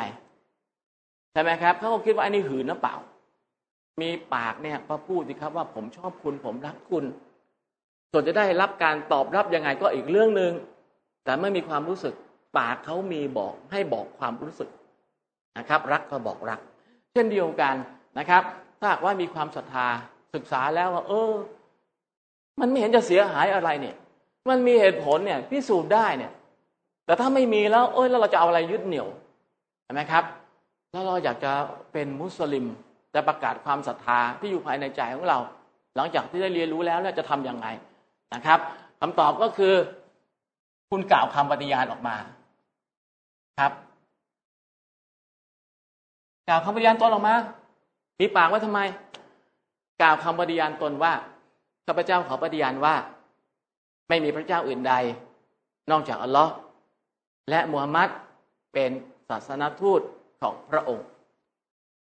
ถ้ากล่าวเป็นภาษาอับได้ด้วยก็ดีว่า อัชฮะดุลลาอิลาอิลลัลลอฮ์ว่าอัชฮะดุอันนะมุฮัมมัดอัลลอฮ์สุลลอฮ์นะครับ ถ้าใครกล่าวคำปฏิญาณอันนี้ด้วยความบริสุทธิ์ใจในหลักศรัทธาหกประการ คนผู้นั้นก็ถือว่าเป็นผู้โชคดี ที่ผมมุสลิมเดิมๆนี่อิจฉา ที่ฉาเพราะอะไร เพราะว่าอัลลอฮ์ได้สัญญาว่าใครก็แล้วแต่ที่กล่าวคำปฏิญาณตนดังกล่าว ด้วยความบริสุทธิ์ใจ พระองค์อภัยบาปในอดีตให้หมด ล้างกันไปหมดเลยแล้วเปิดบัญชีใหม่ ไม่เรียกว่าโชคดีแล้วจะเรียกว่าอะไรเพราะมนุษย์ทุกคนมันทำบาปกันมาด้วยกันนั้นแหละครับ ครับ อย่างผมเนี่ยเป็นมุสลิมเดิมๆนะครับ พอเข้าสู่วัยผู้ใหญ่ ก็ต้องรับผิดชอบกันมาละ เพราะถือว่าเจ็ดขวบศาสนากำหนดให้พ่อแม่ต้องส่งลูกให้เรียนหนังสือ เรียนศาสนาเพื่อปฏิบัติได้ พอสิบขวบทุกคนต้องละหมาดได้ละแต่พอโตขึ้นมาเข้าวัยรุ่น มันก็วัยขนองอะอยากลองอยากรู้นะครับคอยตามเพื่อนมันก็ทำผิดทำบาปกันมาเรื่อยๆ และบาปนั้นเนี่ย มันล้างไม่ได้อะ มันสะสมขึ้นมาเรื่อยๆ ในอิสลามไม่มีการล้างบาป ถ้าให้ล้างบาปได้เดี๋ยวมนุษย์มันก็หัวหมอทำน้ำยาล้างบาปขายนะครับทำบาปเช้าล้างบาปเย็นทำบาปเช้าล้างบาปเย็น บาปล้างกันไม่ได้แต่บาปเนี่ยสะสมไว้ แล้วก็นู่นผู้เป็นเจ้าของนรกเจ้าของสวรรค์นะครับ เป็นผู้มีสิทธิ์ว่าจะให้อภัยใคร การให้อภัยเนี่ยเป็นเงื่อนไขเบื้องแรกในการรับคนเข้าสวรรค์นะครับ เมื่อพระเจ้าสัญญาแล้วคำสัญญาของพระองค์ไม่เป็นหมันอันนั้นคนที่มาเข้ารับอิสลามได้รับการอภัยโทษหมด แล้วเริ่มชีวิตใหม่ ไม่เรียกว่าโชคดีแล้วเรียกว่าอะไรนะครับแต่ครั้นี้เมื่อกล่าวคำปฏิญาณตนตรงนี้แล้วเนี่ยต้องเข้าใจนะ ตรงนี้นะครับ ผมอยากขีดเส้นใต้ให้ทุกคนสนใจนิดนึงนะครับ การที่ใครคนหนึ่งคนใดกล่าวคำปฏิญาณตน หมายความว่า คนผู้นั้นกำลังทำสัญญากับพระเจ้า เป็นสัญญาใจสัญญาที่ออกมาโดยวาจา เป็นสัญญาใจที่ทำโดยวาจา กับพระเจ้าโดยตรงนะครับว่านับแต่นี้ต่อไปข้าพระองค์จะไม่เคารพสักการะกราบไหว้บูชาจะไม่วิงวอนบนบานอธิษฐานต่อสิ่งอื่นใดนอกจากอัลลอฮ์องเดียวในทุกสถานการณ์นะครับ คุณสัญญากับพระองค์เช่นนี้ ไม่สัญญากับมนุษย์ สัญญากับพระเจ้าผู้ให้ชีวิตคุณ ให้คุณเกิด ให้คุณโต ให้คุณตายแล้วให้คุณฟื้นคืนชีพอีกครั้งหนึ่ง คุณไม่ได้สัญญากับมนุษย์นะครับเพราะฉะนั้นคุณต้องรักษาสัญญาด้วยสัญญาอันนี้ที่ชายและหญิงมีต่อพระองค์เป็นสัญญาใหญ่เป็นสัญญาประทาน พระองค์จึงอนุญาตให้ชายหญิงที่มีสัญญาใจกับพระองค์เนี่ยแต่งงานกันได้ การแต่งงานจึงเป็นสัญญารองภายใต้สัญญาประธานหรือสัญญาใหญ่ เพราะนั้นเมื่อแต่งงานกันไปแล้ว สัญญาแต่งงานอยู่ภายใต้สัญญาใหญ่ หากว่าผิดสัญญาใหญ่ ที่คุณทำไว้ว่า คุณจะไม่เคารพกับไหว้วิงวอนบนบานหาตัวสิ่งอื่นใดนอกจากอัลลอฮ์องเดียว แต่หลังจากแต่งงานเจ็ดปีแปดปีสิบปีแล้วยังไม่มีลูกสักทีหนึ่งบังก็พยายามเต็มที่แล้ว เราก็กระวนกระวายว่าเอ้ยถ้าไม่มีลูกแล้ว เดี๋ยวไม่มีโซ่คล้องใจบังอยู่นะครับ เดี๋ยวกลัวว่าบังจะทิ้งนะครับ อันนี้มีเพื่อนเก่าๆ ว่าเฮ้ยไปหาเจ้าพ่อนูนหาเจ้าแม่นี้สิหลวงปู่นั่นมียาดีบังอันนี้ไปทวงถวาย ไปวิ่งวอนขอ เราก็ทำตาม ด้วยความอยากจะมีลูกนะครับ โดยเชื่อว่าหลวงพี่หลวงพ่อหลวงปู่เจ้าแม่ ให้ลูกกับเราได้ให้ชีวิตได้ อ้าวทำตามนั้น ก็แสดงว่าอัลลอฮ์องเดียวผู้ให้ชีวิตเรานี่ไม่พอละในการวิงวอนขอความช่วยเหลือ เราผิดสัญญากับพระองค์ไปวิงวอนต่อสิ่ง แม้เราจะเชื่ออัลลอฮ์แต่เรามีสิ่งอื่น ควบคู่กับอัลลอฮ์ในการวิงวอนบนบาตอันการ ก็มาถึงว่าเราผิดสัญญากับพระเจ้า เราเรียกการกระทำเช่นนี้ว่าชิริก หรือการนำสิ่งอื่น สิ่งใดมาเป็นภาคีหรือเป็นหุ้นส่วนกับอัลลอฮ์ในการวิงวอนบนบานอธิษฐานอันนี้ถือว่าเป็นบาปใหญ่ที่สุดในอิสลามทำให้เราพ้นจากการเป็นมุสลิม เมื่อผิดสัญญาใหญ่นะครับ สัญญาการแต่งงานก็ถือว่าเป็นอันโมฆะนะครับ โดยไม่ต้องมีการหย่า การอยู่ร่วมกันหลังจากการตกศาสนา ถือว่าเป็นการผิดประเวณี ที่สองฝ่ายต่างสะสมคูปองบาปกันไปเรื่อยๆ แล้วมันจะอิลุงตุงนางพาไปถึงลูกอีก เพราะลูกที่เกิดหลังจากการตกศาสนา ถือว่าเป็นลูกนอกสมรส ไม่มีสิทธิ์รับมรดกจากพ่อ แต่ยังมีสิทธิ์รับมรดกจากแม่งานที่ต้องเข้าใจนะนี่เรื่องใหญ่นะ และมุสลิมหลายคนเนี่ยนะครับ ไม่รู้เรื่องนี้ นะครับ แล้วก็ทำผิดจนกระทั่งคนที่มาเข้ารับอิสลามผู้หญิงเนี่ยนะครับ บางคนเนี่ยมาปรึกษาผมเนี่ยเขาเพิ่งมาเรียนเขาเพิ่งรู้เนี่ย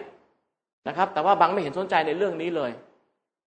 นะครับเนี่ยมุสลิมเดิมๆอีกเยอะก็ไม่รู้เหมือนกันนะครับ อย่าไปคิดว่าเป็นมุสลิมแล้วเนี่ยจะรู้อะไรซะทุกอย่างนะครับคำปฏิญาณนี้มันมีความสำคัญมาก ๆ มากจนถึงกับที่เรียกว่า พระพุทธเจ้าได้กำหนดว่าคุณจะต้องยืนยันและคุณต้องต่อสัญญานะ นะครับ การต่อสัญญาก็คือการต่อสัญญาในการละหมาด วันละห้าเวลา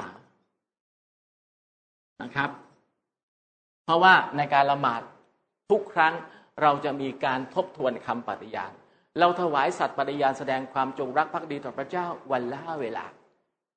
จำเป็นต้องมีครับเป็นการสร้างความผูกพันการยืนยันนะครับ ในความศรัทธา เหมือนกับที่ทหารมหาเล็กรักษาพระองค์จะต้องถวายสัตว์ปฏิญาณต่อพระบาทสมเด็จพระเจ้าอยู่หัว และหน้าธงชัยเฉลิมพลในทุกวันที่สามธันวาคม ปีหนึ่งทำครั้งหนึ่ง แต่สำหรับมุสลิมเราทำวันละห้าครั้งนะครับดังนั้นการละหมาดเนี่ยมันมีวัตถุประสงค์เพื่อยืนยันความศรัทธา เป็นการแสดงความเคารพพักดีต่อพระผู้เป็นเจ้า เป็นการแสดงความใกล้ชิดต่อเจ้านายผู้ยิ่งใหญ่ ที่ทุกคนอยากจะใกล้ชิด เหมือนกับเรามีเจ้านายก็อยากจะใกล้ชิดอยากจะให้เจ้านายโปรดปรานเรายกมือขออะไรพูดขออะไรมันได้ง่าย ๆนะครับขณะเดียวกันมันก็เป็นการแสดงความกตัญญูรู้คุณต่อพระเจ้า และความกตัญญูรู้คุณเนี่ยมันเป็นสัญชาตญาณของสิ่งมีชีวิตสุนัขแม้จะพูดคำว่าขอบคุณไม่ได้ แต่พอเจ้าของกลับมาบ้านปั๊บเนี่ยมันกระดิกหูชูหางระลิกระลีดีใจแสดงอาการออกนอกหน้าทันที ใครจะมาทำร้ายเจ้าของมันมันเข้าไปปกป้อง นี่คือกตัญญูและกะตะเวทีกะตะเวทีการตอบแทนนะครับ มนุษย์ได้รับของใครให้ของมาถูกใจราคาแพง ยกมือไหว้ขอบคุณครับ ขอบคุณค่ะ ใจรู้สึกอยากจะตอบแทนเป็นนี่บุญคุณเขาอยากจะตอบแทนนะครับ ของขวัญมีค่าไม่มากนัก เรายังขอบคุณครับขอบคุณค่ะแล้วอยากจะตอบแทน แล้วเมื่อเรายืนดูหน้ากระจก ตั้งแต่หัวจดเท้าคิ้วตา หู จมูก ปาก เอาแค่บนใบหน้า ลองดูซิว่า ราคาเท่าไหร่ ใบหูเนี่ย ตัดสักครึ่งหนึ่งเนี่ย ยังได้ยินอยู่นะแต่ถามว่าจะขายไหม ไม่ขาย จมูกเหมือนกัน ตัดปลายจมูกออกสักครึ่งเซนสามพันห้าพันจ่ายเดี๋ยวนี้เลย คุณจะขายไหมก็ไม่ขาย ตาของคุณเนี่ยนะครับ กว่าจะได้การมองเห็นเหมือนเดิมหลังจากอายุสี่สิบไปแล้ว ต้องไปตรวจสายตาต้องไปประกอบแว่นต้องจ่ายตังค์เป็นจำนวนมาก แต่พระเจ้าให้เรามองเห็นอยู่ ราคาเท่าไหร่ แล้วเราจะไม่ขอบคุณพระเจ้าบ้างเลยเหรอที่พระองค์ได้ประทานสิ่งมีค่ามากมายเหล่านี้เนี่ยให้แก่เราดังนั้นการขอบคุณพระเจ้าก็คือการละหมาดคนที่ไม่ละหมาดเนี่ยก็ถือว่าผู้ไม่ขอบคุณพระเจ้า ซึ่งในภาษาอับเขาเรียกว่ากาเฟรแปลว่าผู้ไม่ขอบคุณนะครับ ต่อพระเจ้า เพราะฉะนั้นการละหมาดเนี่ยจึงเป็นสิ่งที่แยกว่าใครเป็นมุสลิมและไม่ใช่มุสลิม ถ้าใครบอกว่าเป็นมุสลิมแล้วไม่ละหมาด แสดงว่าโกหก ถ้าเป็นมุสลิมต้องละหมาด และความสำคัญของการละหมาดนั้นนะครับ มันอยู่ที่ตรงนี้เมื่อเวลาคุณฟื้นคืนชีพหลังความตาย งานแรกที่พระเจ้าจะสอบสวนจะถามคุณ พระองค์ไม่ได้ถามว่า คุณเป็นเลขานุการรัฐมนตรีหรือเปล่า คุณเป็นผู้อำนวยการรัฐวิสาหกิจหรือเปล่า แต่พระองค์จะถามว่าคุณละหมาดหรือเปล่า คุณละหมาดครบไหม จะถามก่อนเป็นเรื่องแรก แล้วจากนั้นก็คือเรื่องถือบวชเรื่องจ่ายสกาดเรื่องไปทำฮัจแล้วก็เรื่องครอบครัว จะถามไปเป็นลำดับลำดับ แต่เรื่องแรกนี่จะถามก็คือละหมาดครบไหม ซึ่งละหมาดครั้งหนึ่งเนี่ยไม่เกินสิบห้านาทีอย่างพิถีพิถันที่สุดทำที่ไหนก็ได้ ที่บ้านก็ได้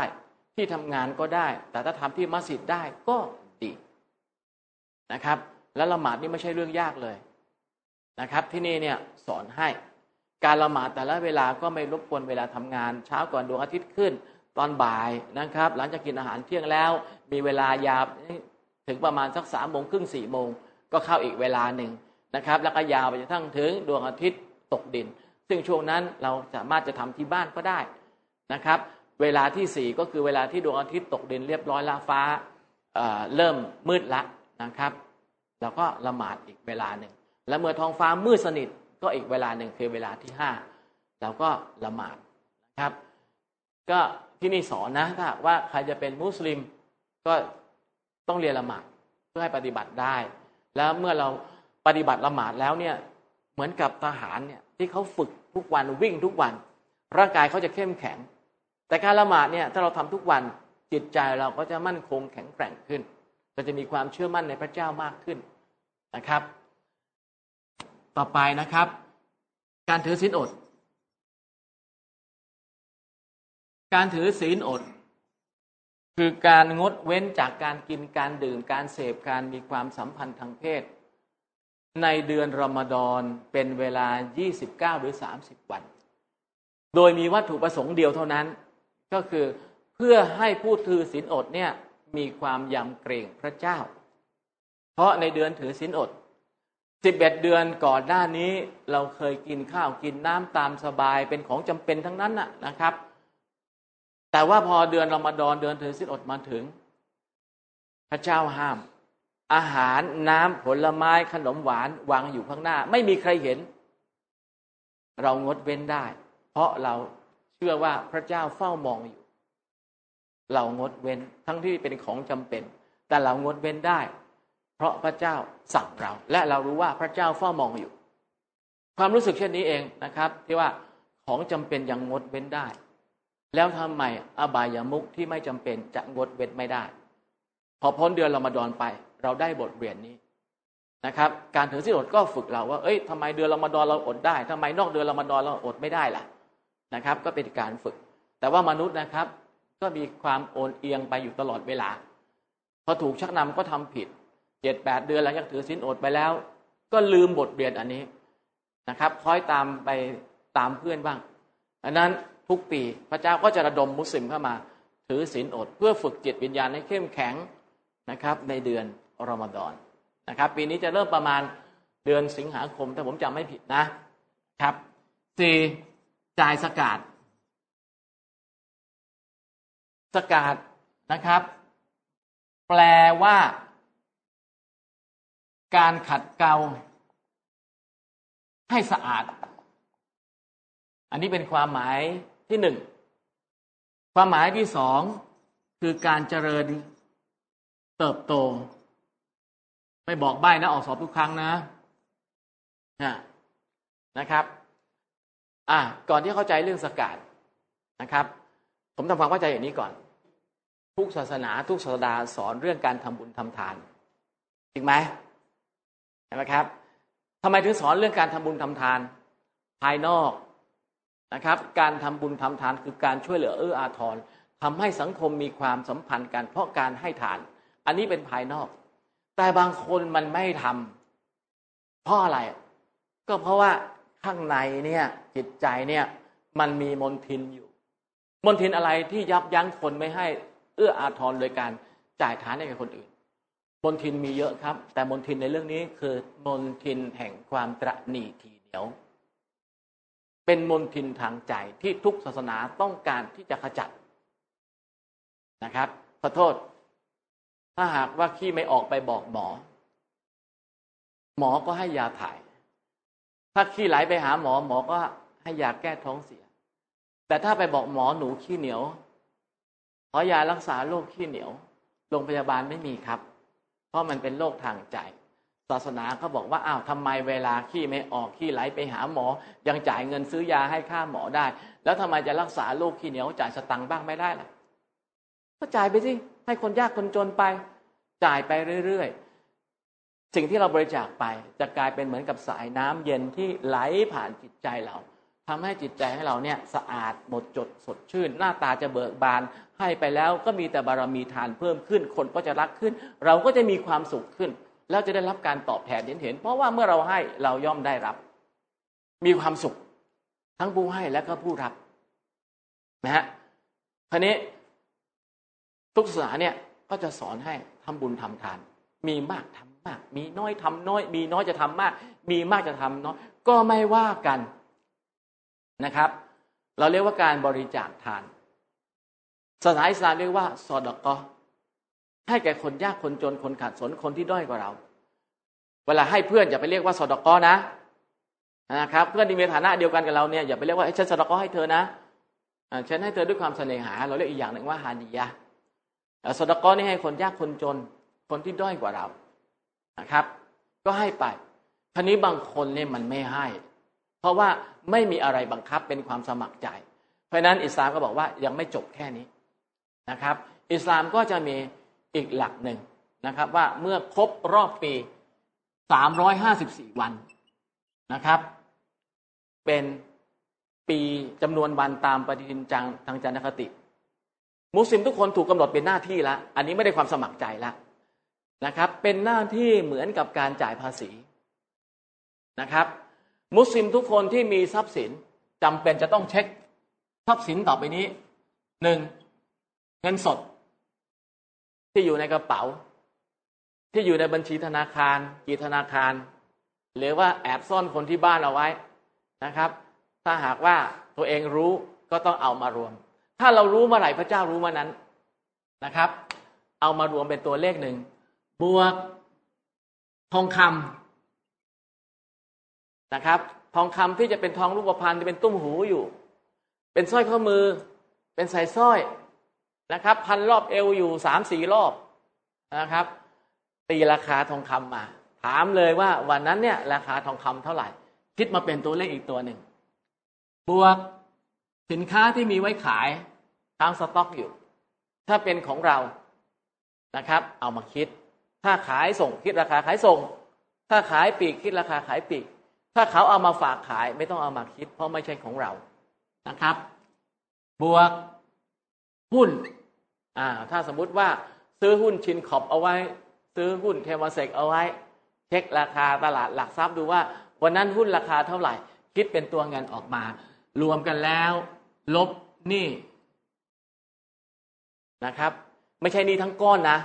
หนี้ที่ต้องชำระในเดือนนั้น สมมุติว่ากู้ธนาคารมาหนึ่งล้านซื้อบ้านผ่อนละเดือนละหมื่นห้าเอาหมื่นห้ามาลบอะมีหนี้สินลดไหมที่ผ่อนชำระเดือนนั้นอะเอามาบวกไปอะค่าน้ำค่าไฟค่าโทรศัพท์เดือนนั้นที่ยังไม่จ่าย อันนี้ค้างชำระอยู่ภายในเดือนนั้น เอามารวม รวมแล้วหักแล้วนะครับ นี่แล้วดูซิว่า หลังจากหักนี่แล้วเนี่ยทรัพย์สินที่เหลือในรูปของเงินทองเนี่ยมีเท่ากับหรือมากกว่า ราคาทองคำหนักห้าจุดหกบาทไหมตีราคาทองคำห้าจุดหกบาทเท่าไหร่นะครับ ตอนนี้ทองมันตั้งสองหมื่นกว่าแล้วใช่ไหมนะครับอ้าวผมคิดง่าย ๆ แล้วกันสมมุติว่าติ้งต่างว่า ทองห้าจุดหกบาทเนี่ย สมมุตินะครับห้าจุดหกบาทเนี่ย เท่ากับ สองแสนเอ้ยไม่ใช่ดิหนึ่งเอาแต่ว่าหนึ่งแสนเอาตัวเลขกลมๆนะ เท่ากับหนึ่งแสนบาทครับ ตอนนี้เรามีหน้าที่เป็นหน้าที่นะ เราไม่เรียกว่าบริจาคสกาดเราเรียกว่าจ่ายสกาดเหมือนกับการจ่ายภาษี เราไม่บอกรัฐบาลว่า ผมมาบริจาคภาษี เรามาจ่ายภาษีนะครับ2.5%เปอร์เซ็นเท่ากับ2,500 ให้คนยากคนจนคนขัดสนมีระเบียบกำหนดเอาไว้ ซึ่งเราจะเรียนละเอียดในรายละเอียดทีหลังนะครับ ถ้ามีล้านหนึ่งจ่ายสองหมื่นห้าอันนี้ถือเป็นหน้าที่ ถ้าหากใครไม่จ่ายสองจุดห้าเปอร์เซ็นถามว่ามีผิดมีบาปไหมเอาถามว่าถ้าไม่จ่ายภาษีให้รัฐนะมีผิดไหมล่ะ มีโทษไหมล่ะ มีจ่ายสังกาดถ้าหากว่าไม่จ่าย มันก็มีผิดมีบาป มีบาปอะไร มีบาปในฐานะว่า คุณไปยักยอกเงิน 2.5%ที่อัลลอฮ์เนี่ยกันไว้ให้คนยากคนจนคนขัดสนมาเป็นของตัวเอง ทั้งทั้งที่ว่าอัลลอฮ์ให้คุณอย่างเหลือเฟือแล้ว ให้คุณใช้จ่ายอย่างเต็มที่แล้ว แล้วขอจากที่เหลือ ขอจากที่เหลือแล้วต้องเหลือถึงกำหนดด้วยถึงจะเอา เมื่อถึงขนาดนี้แล้วเนี่ยคุณไม่จ่ายนี่แสดงว่าคุณนี่โคตรขี้เหนียวเลย ใช่ไหมครับ เพราะฉะนั้นเงิน 2.5%ที่คุณไม่จ่ายเมื่อคุณมีพอแล้วเนี่ยมันก็เหมือนกับขี้จิ้งจกก้อนเล็ก ๆ ที่ตกลงไปในแก้วน้ำสะอาดสะอาดแล้วคุณก็ยกแก้วน้ำที่ผสมขี้จิ้งจกนั้นนะ่ะดื่มเข้าไปคุณเรานึกสภาพกันนะครับว่าเวลาคุณอยู่ในบ้าน มีแก้วน้ำอยู่ใสๆอยู่ แล้วคุณเห็นขี้จิ้งจกตกอยู่ในแก้วน้ำคุณกินไหมแต่ถ้าคุณไม่จ่ายสกาดก็ถ้ากับว่าคุณกินน้ำที่ผสมขี้จิ้งจกเข้าไป คุณก็ได้รับของสกปรกเข้าไป เพราะมันสกปรกตั้งแต่ข้างในตอนที่คุณไม่ยอมจ่ายสกาดละครับ เมื่อคุณจ่ายสกาดเงินคุณสะอาดใจคุณสะอาด และเมื่อคุณจ่ายไปถึงมือคนยากจน ซึ่งคนไม่มีอำนาจซื้อ พอเขาได้รับสกาดเขามีอำนาจซื้อเขาก็มาซื้อของร้านก็ขายของได้ เมื่อร้านขายของได้ก็สั่งสินค้าจากโรงงานโรงงานก็รักษาการจ้างงานเอาไว้คนก็มีงานทำหรืออาจจะมีงานจ้างงานเพิ่มเติม มันก็ทำให้เกิดการจ้างงาน การกระจายรายได้ และก็เกิดการเจริญเติบโต มันก็สมความหมายของคำว่าสกาดทั้งสองความหมายนะครับ อันสุดท้ายก็คือการไปทำฮัชที่นครมักกะครั้งหนึ่งในชีวิต ถ้าหากว่าสุขภาพร่างกายแข็งแรงสมบูรณ์ มีเงินพอนะครับแต่นี้การเดินทางไปฮัจต้องมีประมาณแสนสี่ถึงแสนห้านะครับ ถ้าว่าเก็บเงินได้พอแล้วนะครับ ก็รีบไปซะตอนหนุ่มๆจะไปตอนแก่ๆลำบากนะครับไปได้ก็ตอนหนุ่มๆแล้วหลังจากนั้นจะไปเที่ยวยุโรปจะไปเที่ยวปารีสลอนดอนที่ไหนก็ไป แต่ขอให้ไปไปฮัทให้เสร็จเสียก่อนนะครับห้าประการเนี่ยนะครับ เราเรียกว่าหลักปฏิบัติห้าประการที่อิสลามกำหนดให้มุสลิมทุกคนมีหน้าที่ต้องปฏิบัติเพื่อ ยืนยันหลักศรัทธาหกประการนี้ว่าคุณศรัทธาจริง ถ้าหากว่าคุณบอกว่าคุณศรัทธา แต่ว่าตรงนี้ไม่มีเลยไม่มีหลักการปฏิบัติละหมาดก็ไม่เอาถือศีลอดก็ไม่เอาจ่ายสกาดก็ไม่ยอมจ่าย มีสตังก็ไม่ยอมไปทำฮัจแสดงว่าคุณไม่ได้มีความศรัทธาโดยแท้จริง เพราะฉะนั้นเนี่ยนะครับ ตรงนี้เนี่ยมันเป็นหลักปฏิบัติเพื่อยืนยันความศรัทธา ตรงนี้จึงหลักศรัทธาจึงเปรียบเหมือนกับเมล็ดพันธุ์พืช ที่เราไม่รู้ว่ามันมีชีวิตหรือเปล่า จนกว่ามันจะเจริญเติบโตออกมาเห็นเป็นลำต้น แต่เมื่อเห็นเป็นลำต้นแล้วเนี่ยต้นไม้แห่งอิสลามเนี่ยก็ยังไม่สมบูรณ์สวยงาม จนกว่ามันจะแผ่กิ่งก้านสาขาผิดดอกออกใบให้ผลก่อน ในรูปของอะไรครับ ในรูปของหลัก คุณธรรม และก็จริยธรรมขอใช้เวลาอีกนิดเดียวนะครับ ครับมันแตกกิ่งก้านสาขาออกมา ให้เห็นเป็นรูปของหลักคุณธรรมจริยธรรมอะผมขอเริ่มเรื่องเดียวเท่านั้นเอง คือเรื่องมารยาทซึ่งหลายคนเนี่ยอาจจะบอกว่าโอ้อาจารย์เรื่องเล็กจริง เรื่องเล็ก เรื่องมารยาทนะครับ แต่ว่ามันเป็นเรื่องเล็กที่เหมือนกับตะปูใต้ท้องเรือ ถ้ามันหลุดไปเรื่อยๆทีละตัวสองตัวสามตัวนะครับ เรือรั่วเรือก็อาจจะจม จากรูเล็กๆนี่แหละนะครับเพราะนั้นบรรยาทเนี่ยจึงถือว่ามีความสำคัญและทำให้คนที่นับถือศาสนาอิสลามเนี่ยนะครับมีความสวยงามจากมารยาทนะครับท่านนบีมุสสอนสอนเอาไว้ว่า ความศรัทธาจะยังไม่สมบูรณ์ จนกว่ามันจะถูกปรากฏออกมาให้เห็นเป็นมารยาทที่ดีงาม และมารยาทที่ดีงามนะครับ ที่สุดก็คือ ท่านนบีมูฮัมมัดเป็นแบบอย่างที่ดีที่สุดในการที่เราจะเอาแบบอย่างในการปฏิบัติตัวของท่านมาใช้นะครับ ผมยกตัวอย่างเพียงตัวอย่างเดียว ตอนเข้ามาในชั้นเรียน ผมทักพวกท่านทุกคนใช่ไหมครับ ว่าอัสสลามุอะลัยกุมนะครับคำทักทายว่าอัสลามุอะลัยกุมเนี่ยนะครับ เป็นคำทักทายสากลของคนมุสลิม ตั้งแต่ตะวันออกสุดในอินโดนีเซีย ยันตะวันตกสุดถึงโมร็อกโก ผิวดำผิวแดงผิวขาวผิวเหลืองถ้าเป็นมุสลิม เวลาเจอกันทักทายกันด้วยคำว่า السلام عليكم แปลว่าขอความสันติจงมีแด่ท่าน ใครก็แล้วแต่ที่ได้รับการทักทายว่า السلام عليكم มีหน้าที่ต้องตอบรับ เป็นหน้าที่ต้องตอบรับว่าวะอะไรกุมุสสลามขอความสันติจงมีแด่ท่าน เช่นกัน ทันทีที่ใครได้ทัก คนนั้นเอาบุญไปก่อนนะครับ ใครตอบรับคนนั้นก็ได้บุญตามไปด้วย ถ้าใครไม่ตอบรับนะครับ ก็หมายความว่ายิงในพรที่พระพุทธเจ้าประทานให้ก็เท่านั้นเองนะครับ เพราะนั้นถ้าใครได้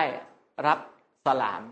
สลามวะลัยกุมตอบรับว่าวะลัยกุมุสลาม เจอกันทักทายด้วยคำนี้ ยกเว้นที่เดียวที่ไม่ต้องมีการทักทายคือในห้องน้ำห้องส้วม ครับแค่ส่งสัญญาณกันไม่ต้องใช้คำว่าอัสลามวะลัยกุมนะครับ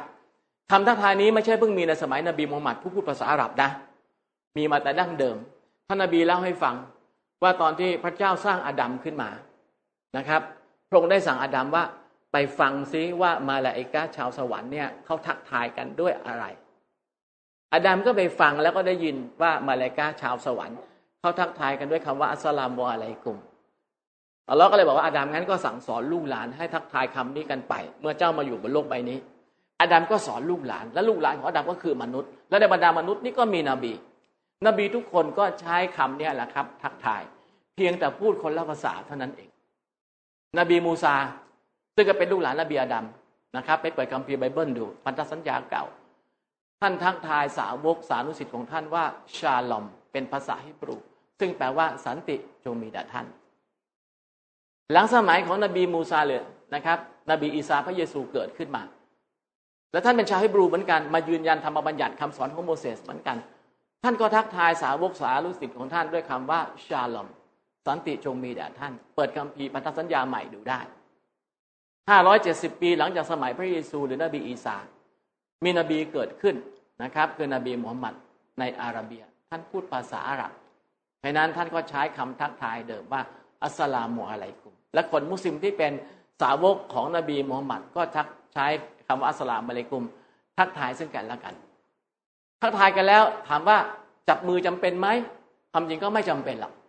แต่ถ้าจับได้ไมตรีก็กระชับ แล้วท่านนบีมุฮัมมัดเวลาจับมือกับใครนะครับ ท่านจะจับนิ่มแน่นแล้วก็อบอุ่น แล้วท่านจะไม่ถอนมือออกก่อน จนกว่าฝ่ายตรงข้ามเนี่ย จะดึงมือออกแล้วถึงจะปล่อย นี่คือบุคลิกของท่านนบีมุฮัมมัด นะครับ การสวมกอดกัน ก็ยิ่งทำให้อบอุ่นยิ่งขึ้น แต่ต้องระวังนะครับ การจับมือและการสวมกอดเนี่ยผู้ชายกับผู้ชาย ผู้หญิงกับผู้หญิง เราไม่จับมือและอบกอดเพศตรงข้าม ยกเว้นสองกรณี กรณีแรกก็คือเพศตรงข้ามที่เป็นคนในสายเลือดของเราพี่น้องแม่ยาย อันนี้อิสลามสนับสนุนให้อบกอดเพื่อความรัก ความอบอุ่น สายใยในครอบครัว แต่คนไทยเราไม่ชอบไม่ชอบทำกันนะครับ เพศตรงข้ามอีกกรณีที่การยกเว้นก็คือคนแก่ที่หมดแรงทำบาปแล้ว อันนี้ก็ไม่เป็นไรอนุญาตให้นะครับ ถ้าเราไม่รังเกียจจับมือแล้วถามว่าจำเป็นไหมอย่างนี้ ไม่มีความจำเป็น ก็เอามือเนี่ยมาประทับหน้าอก อันนี้อิรานเนียนสไตล์ สไตล์ของอิหร่าน ที่พออธิบายได้ว่า ต้องการจะเอาไมตรีมาประทับที่ใจ ถ้าหากว่าอินเดียก็จะใช้มือแตะที่หน้าผาก ซึ่งอธิบายได้ว่าครั้งหนึ่ง เวลาเขาพบผู้ใหญ่ คนอินเดียเขาจะเอามือแตะหน้าผาก แล้วเขาก็จะเอามือนั่นแหละ ที่แตะหน้าผากเนี่ยไปแตะที่หลังเท้าของผู้ใหญ่ที่เป็นพ่อแม่หรือผู้ที่มีพระคุณต่อเขาแสดงแทนการกราบ แต่เมื่อเข้ามาคารับอิสลามแล้วเขาทาอย่างนั้นไม่ได้ เพราะนั้นก็เหลืออยู่แค่นี้ อันนี้บ้านเรามุสลิม เวลาจับมือกันแล้วเนี่ยนะครับ ไม่รู้ว่าดมกะปิหรือว่าดมเครื่องแกงส้ม อธิบายไม่ได้ครับ ไม่รู้ที่มาเหมือนกันนะครับ ว่าดมอะไร ต้องเอามือขึ้นมาอยู่ที่จมูกหรือมาแตะที่หน้าอกไม่จำเป็นนะครับ ก็จับมือสลามเป็นการธรรมดาแล้วก็ปล่อยก็ได้ ครับ แต่ว่าถ้าทำอย่างนี้เนี่ยก็ไม่ได้เสียหายอะไร แต่ไม่รู้ที่มาว่า ดมอะไรนะครับอันนั้นก็ไม่มีความจำเป็น ท่านในบิมาสอนต่อนะครับว่าเวลาออกจากบ้าน ลูกออกจากบ้านเนี่ย ให้กล่าวสลามกับพ่อแม่นะครับ เวลาจะไปโรงเรียน ให้ลูกอวยพรให้พ่อแม่ เอาลูกปิดเทอมพ่อแม่ออกไปนอกบ้านทำงานก็กล่าวสลามให้ลูก หรือลูกจะกล่าวสลามก็ได้อวยพรให้กันและกัน มีแต่ความสุข กลับมาที่บ้านที่มีคนอยู่เปิดประตูไขกุญแจนะครับ เข้าไปไม่มีใครอยู่ในบ้านก็จริงอยู่ อวยพรให้บ้านกล่าวอัสลามุอะลัย อวยพรให้กับบ้าน เวลาไปพักต่างจังหวัดนะครับ ตามบังกะโลหรือโรงแรมก่อนจะเข้าไปนะครับกล่าวอัสลามุอะลัยกุมก่อน แสดงตัวว่ามาดี เพราะว่าอะไรครับ เพราะว่าบนโลกใบนี้ไม่ใช่มีมนุษย์อาศัยอยู่เผ่าพันธุ์เดียวเท่านั้น มันยังมีอีกเผ่าพันธุ์หนึ่งที่เรามองไม่เห็น เรียกว่ายินถูกสร้างมาจากไฟ เรามองไม่เห็นมันแต่มันมองไม่เห็นเรา และยินเนี่ยมีทั้งดีและชั่วเหมือนกับมนุษย์ เราไม่รู้เหมือนกันว่ามันอยู่ในห้องนั้นหรือเปล่า เพราะนั้นเราควรจะแสดงตัวว่าเฮ้ยเรามาดีนะ อย่ามารังแกอย่ามารังควานเรานะกล่าวอัสลามอะลัยกุม ไม่ได้เสียหายอะไร ท่านในเบมอสซามเวลาท่านเดินผ่านกูโบสรู้จักกูโบสไหมกูโบสคือสุสานที่ฝังศพของมุสลิม ท่านนบีรู้ว่ามีวิญญาณรอวันสิ้นโลกอยู่ในกุโบสหรือในสุสาน เวลาท่านเดินผ่าน ท่านกล่าวอัสสลามุอะลัยกุมยาอัลลกุโบรแปลว่า ขอความสันติจงมีแด่ท่าน โอ้บรรดาชาวสุสานเราเป็นมุสลิมเราเป็นสาวกของท่าน เวลาเราเดินผ่านกุโบสเราก็ทำตามท่านอัสสลามุอะลัยกุมยาอัลลกุโบรกล่าวทักทายจบแล้วก็ไม่จำเป็นต้องยืนรอคำตอบอัสสลามุอะลัยกุมยาอัลลกุโบรนะแล้วทำอย่างนี้ถามว่าได้อะไร การกระทำทุกอย่างที่ทำตามแบบอย่างของท่านนาบีนะครับ เป็นผลบุญ เพราะท่านนาบีจะทำตามที่อัลลอฮ์สั่ง เพราะนั้นการทำตามนบีก็เท่ากับการทำตามอัลลอฮ์เมื่อทำตามอัลลอฮ์แล้วอัลลอฮ์ไม่ใช้ให้เราทำอะไรฟรีๆพระองค์ให้การตอบแทน เพราะฉะนั้นเมื่อสาวกรู้อย่างนี้ปั๊บก็จะคอยเฝ้าดูเลยว่าเอ๊ะวันวันหนึ่งนบีทำอะไรบ้าง ดูซินบีกินข้าวเนี่ยท่านทำอย่างไรก่อน ล้างมือทุกครั้งครับ นบีไม่เคยพลาด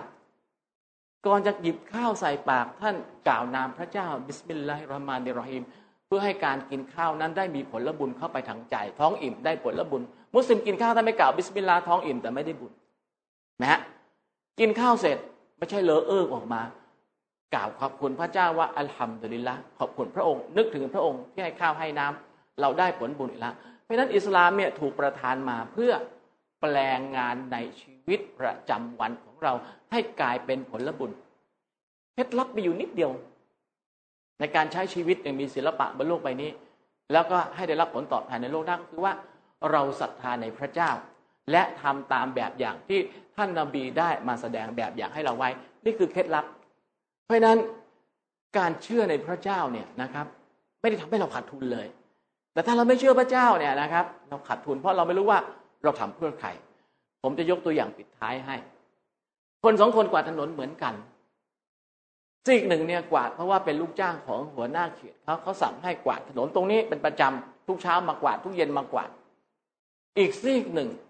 นะครับข้าราชการปลดเกษียณไม่รู้จะทำอะไร รักความสะอาดก็มากวาดเหมือนกันคำถามอยู่ตรงนี้ครับสองคนนี้กวาดถนนเหมือนกัน ทุกคนก็ยอมรับว่าเป็นการทำความดีเหมือนกัน แต่เวลาสิ้นเดือนใคร ที่เป็นผู้ที่ได้รับเงินเดือน คนที่มีนายครับ และทำตามที่นายสั่ง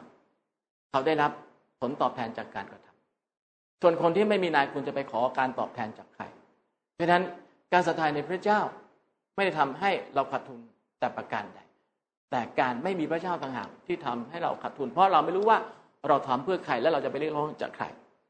วันนี้นะครับ ผมก็ให้มาปฐมนิเทศ เพื่อให้พวกเราได้เห็นอิสลามในมุมสูง หรือมองจาก